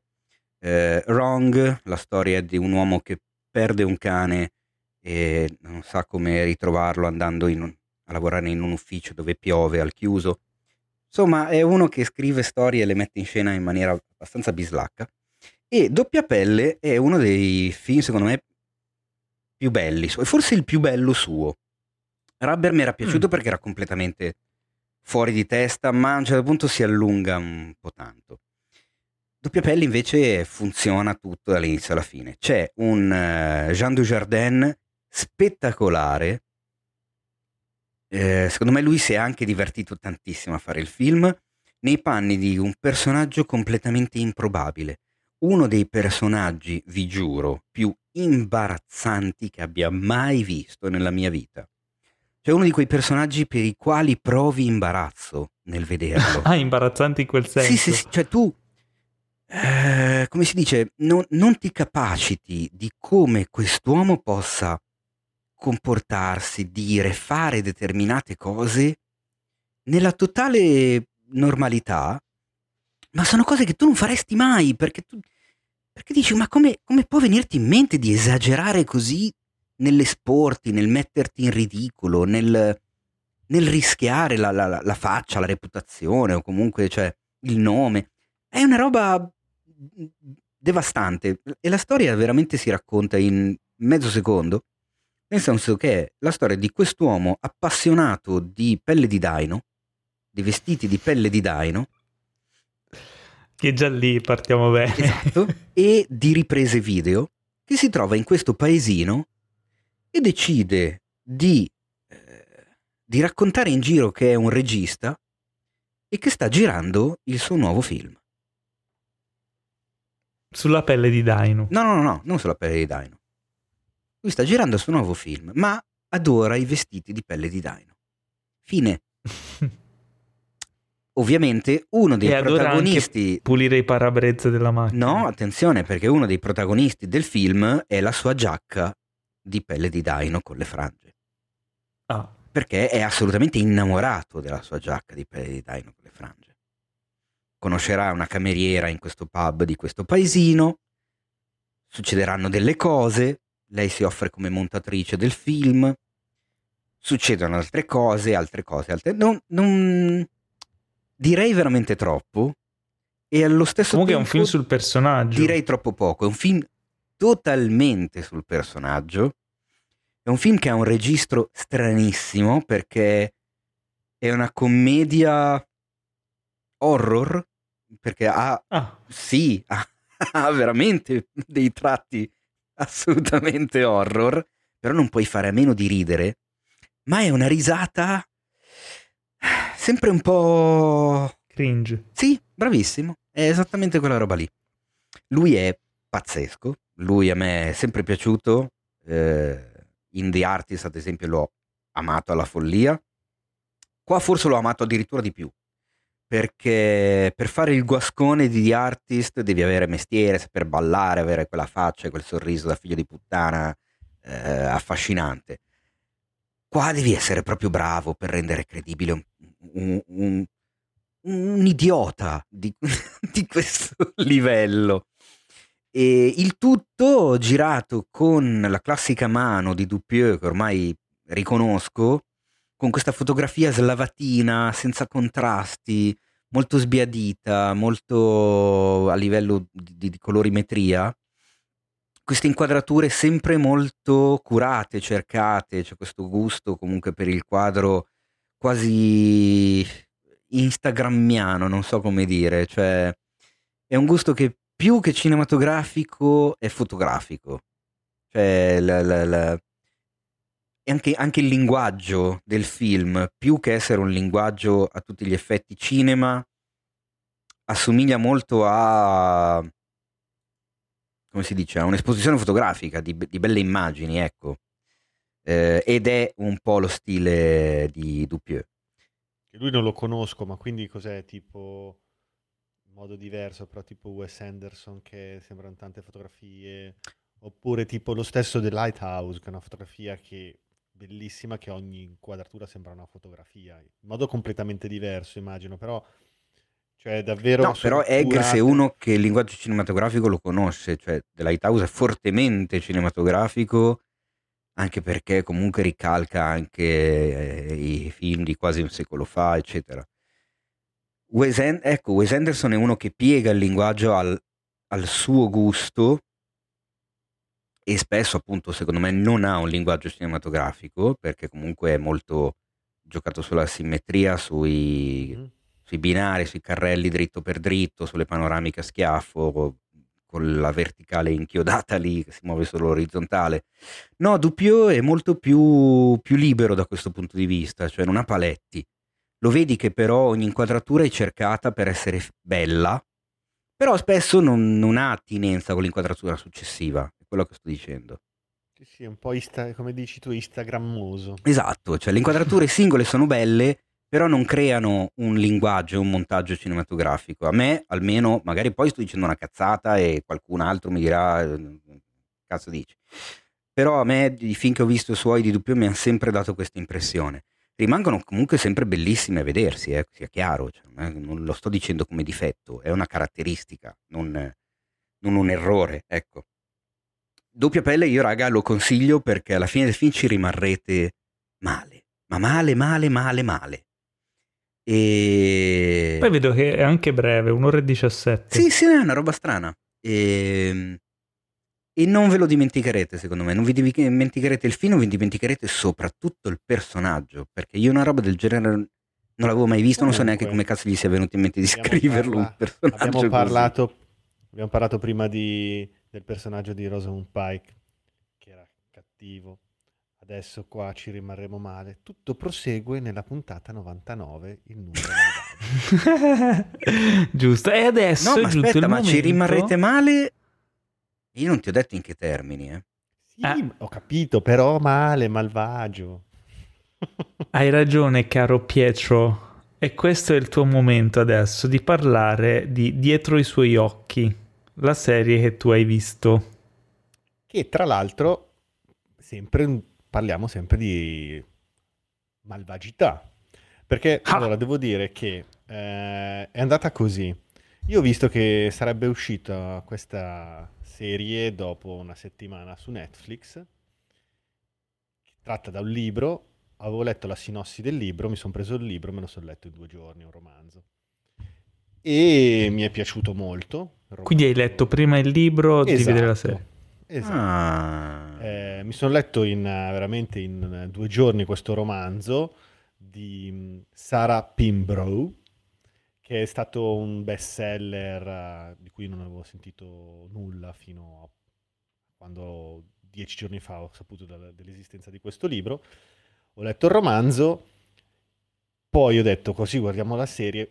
Finito di leggere il romanzo mi ho detto sono curioso di capire come questa serie verrà renderà un romanzo di questo tipo. Adesso- e in effetti diciamo che non- il libro vale di più. Adesso vi racconto anche il plot. Mm. La cosa importante di cui accennavo prima all'inizio della puntata è che quando è venuto fuori questo romanzo è partito su Twitter l'hashtag What the fuck that ending? Perché c'è un finale, un libro tra l'altro sponsorizzato molto anche da Stephen King, eh, eccetera, e tutti parlavano di questo finale sconvolgente, il finale Ma del libro o della serie? del, li- del libro. La serie è molto fedele al libro. Non Ok. funziona adesso, adesso vi spiego perché, secondo me la serie su alcune cose non funziona. Ehm, è un finale effettivamente fuori di testa. Un, un doppio plot twist. Vabbè, non, non andrei oltre nei dettagli sul finale. Sì, sì, sì, sì, sì. No, beh, voi avete parlato prima di, to- di twist vari, eccetera, e devo dire che questo è, è tremendo. Ehm, la storia. Storia molto semplice di un classico triangolo amoroso. Eh, lei, madre single, va in un bar, conosce un uomo, si baciano. Quest'uomo dice: eh, No, guarda, sono sposata, o, eh, evitiamo di andare avanti. E lei il giorno dopo, ok, lei il giorno dopo scopre che lui sarà il suo capo, perché lei fa la segretaria in uno studio psichiatrico con molti medici e lui è il primo giorno che arriva in questo nuovo studio. I casi della vita, poi si, scop- si capirà se sono casi o meno, fanno sì che questa protagonista che si chiama Louise diventerà la migliore amica della moglie del suo amante Mm. e inizia un triangolo in cui non si capisce chi è il carnefice e chi è la vittima tra i tre, chi manipola e chi è manipolato. Il libro era molto, interessa- molto interessante perché è scritto a tre voci. C'è in prima persona un capitolo di Louise, che è la, la protagonista, che è la, che è la segretaria madre singolo, single. un capitolo che è scritto con la, in eh, prima persona dalla moglie, quindi della- del- dell'amante, del medico e quindi migliore amica della protagonista, e una terza voce eh, onnisciente, cioè fuori, diciamo come in terza persona, che eh, parla di flashback del passato. E questa cosa qua funziona perché è un, è un- è un thriller psicologico molto interessante dal punto di vista del entrare nella testa di chi manipola, dei manipolatori. Mm. Tu ri- riesci, perché cosa succede? Che scrivendo, essendo in prima persona, i capitoli scri- eh, scritti in prima persona, tu leggi le azioni che questa persona fa, ma nello stesso tempo ti dice anche le cose che sta realmente pensando e quindi vedi le azioni che mostrano una faccia, ma la tua reale faccia è quello che stai pensando. E quindi tu entri nella testa di come ragionano i manipolatori, cosa fanno per far sì che le persone fanno quello che vuoi tu, come riesci a mettere una bella faccia, ma nella- nello, stesso, nello stesso tempo e fai creare del- fare delle azioni per far sì che le altre persone facciano quello che vuoi tu e, nello e lo- le persone manipolate credono a quello che vedono e quello che dici, ma tu nella tua testa sei tutt'altro. E tu, e leggendo il libro in, in capitoli in prima persona, tu effettivamente entri nella testa di come ragiona questa gente. Ed è molto molto interessante. Ehm, il film ovviamente non può funzionare in questo modo perché ci servirebbero molte voci fuori campo e non funziona e quindi si trasforma più in un thriller psicologico. La- Effettivamente, mh, dal, dal punto di vista sociologico, psicanalitico e antropologico è interessante. la- Poi però diciamo che anche dal punto di vista attoriale, secondo me non è che siamo ai massimi livelli. No- nota di colore, eh, ho riconosciuto che non lo sapevo prima, una del- la, la moglie, diciamo così, è la figlia di Bono Vox, che recitò anche in This Must Be the Place. E niente, per fortuna dura, dura solo sei puntate, quindi se uno vuole capire... per effett- fortuna. E perché in realtà, cioè, alla fine, se vuoi capire veramente questo plot twist pazzesco, che cosa, cos'è, vale la pena. Poi, poi magari ma- tirare le lattine contro il televisore perché c'è chi l'ha amato Magari no, è il tuo. odiato. Esatto, c'è chi l'ha amato questo finale così sconvolgente e chi l'ha detestato. Eh, non siamo nel podcast eh, di letture di libri, ma in realtà consiglio di leggere il libro e magari la serie vedetevela dopo. Aspetta un attimo, adesso hai detto una roba assurda. Allora, innanzitutto, ecco dove l'avevo vista. Qua siamo al più classico e dei... degli... Ma di cosa stai ecco parlando, chi Teo? era.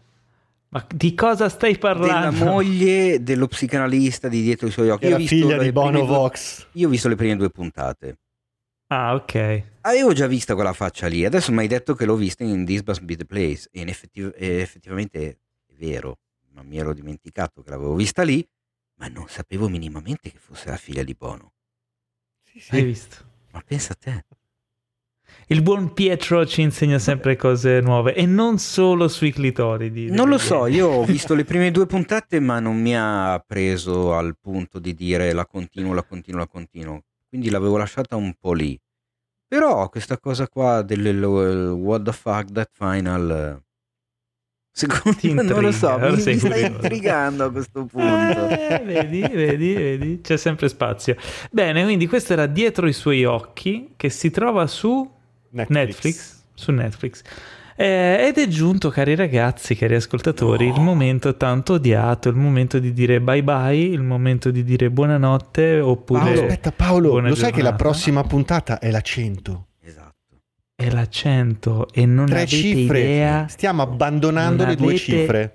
Idea cen- della sorpresa che avevamo in serbo per voi se non ci fosse stata la pandemia. Guarda, Cioè, tu ne avevi una in serbo, ma io ne avevo una in croato. In croato, Non hai la vabbè. minima idea di che cos'era. Porca miseria. E invece, visto che siamo tutti in lockdown, il mega evento con Bono che canta, con, eh, lo faremo alla puntata 1000. Ragazzi, mi Minchia. dispiace, dobbiamo aspettare uno No, zero. io alla puntata Quindi, 1000 sono morto, Paolo. Se fai il calcolo, io non ci arrivo per anzianità. È vero. La puntata Ma 1000, anzi, la probabilmente puntata neanche la 1000 la 200. farete il giorno del mio funerale, così per commemorarmi. Registrerete il podcast. E tipo Quindi Big- dobbiamo, finale dobbiamo di- saltare tipo direttamente big dalla finale di puntata Big 20 Fish, no? Esatto. Esatto. Quindi salteremo direttamente dalla puntata 127 alla 1000, eh? non ho capito. Sei una merda. Perché mi vuoi morto?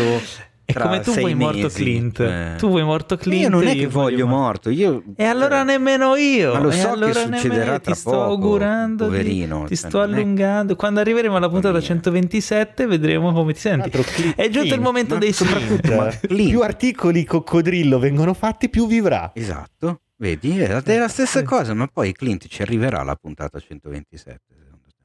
Assolutamente no, dai, ti prego, non lo, non lo posso dire assolutamente sì, perché comunque ha un'età, mi mette in difficoltà. E voi ragazzi invece non mettetevi in difficoltà, ma seguite tutte le news sul cinema su cinefax.it, il sito più divertente sul cinema, più bello e interessante e pieno di approfondimenti e anche presente su Instagram, Facebook, Telegram, Twitter, TikTok, MySpace, Hulu e... Cosa? Aspetta, mi sono perso il finale. e, e com'è che si chiamava? Roadhouse, no, come Clubhouse. Clubhouse, eh, eh eh, sì, su Roadhouse. Clubhouse, ragazzi. Rohai. Venerdì Rolling, alle rolling, 19 rolling. su, Roda- su Clubhouse e, e inoltre venerdì alle 21 sui social di Lucky Red sarà presente Cinefax a fare un po' di bagarre relativamente a Quentin Tarantino. Eh, nel frattempo un saluto dal nostro Pietro. Ciao, ci vediamo venerdì alle 19 su Clubhouse Irma. Cinefax. Grande. E un saluto anche dal nostro Rohai. Teo di Write Cinefax. him in. Write him out. Write him in. Write him in. Rawhide. Ha! E un saluto anche da me che ricordandovi che in questa puntata non ho nominato Star Trek, vi saluto Ma l'hai così. fatto adesso? Lunga... L'hai- cazzo! Oh, è vero! L'hai Hai visto che adesso, roba io incredibile. Io ti odio. Lunga vita e prosperità. Ciao a tutti.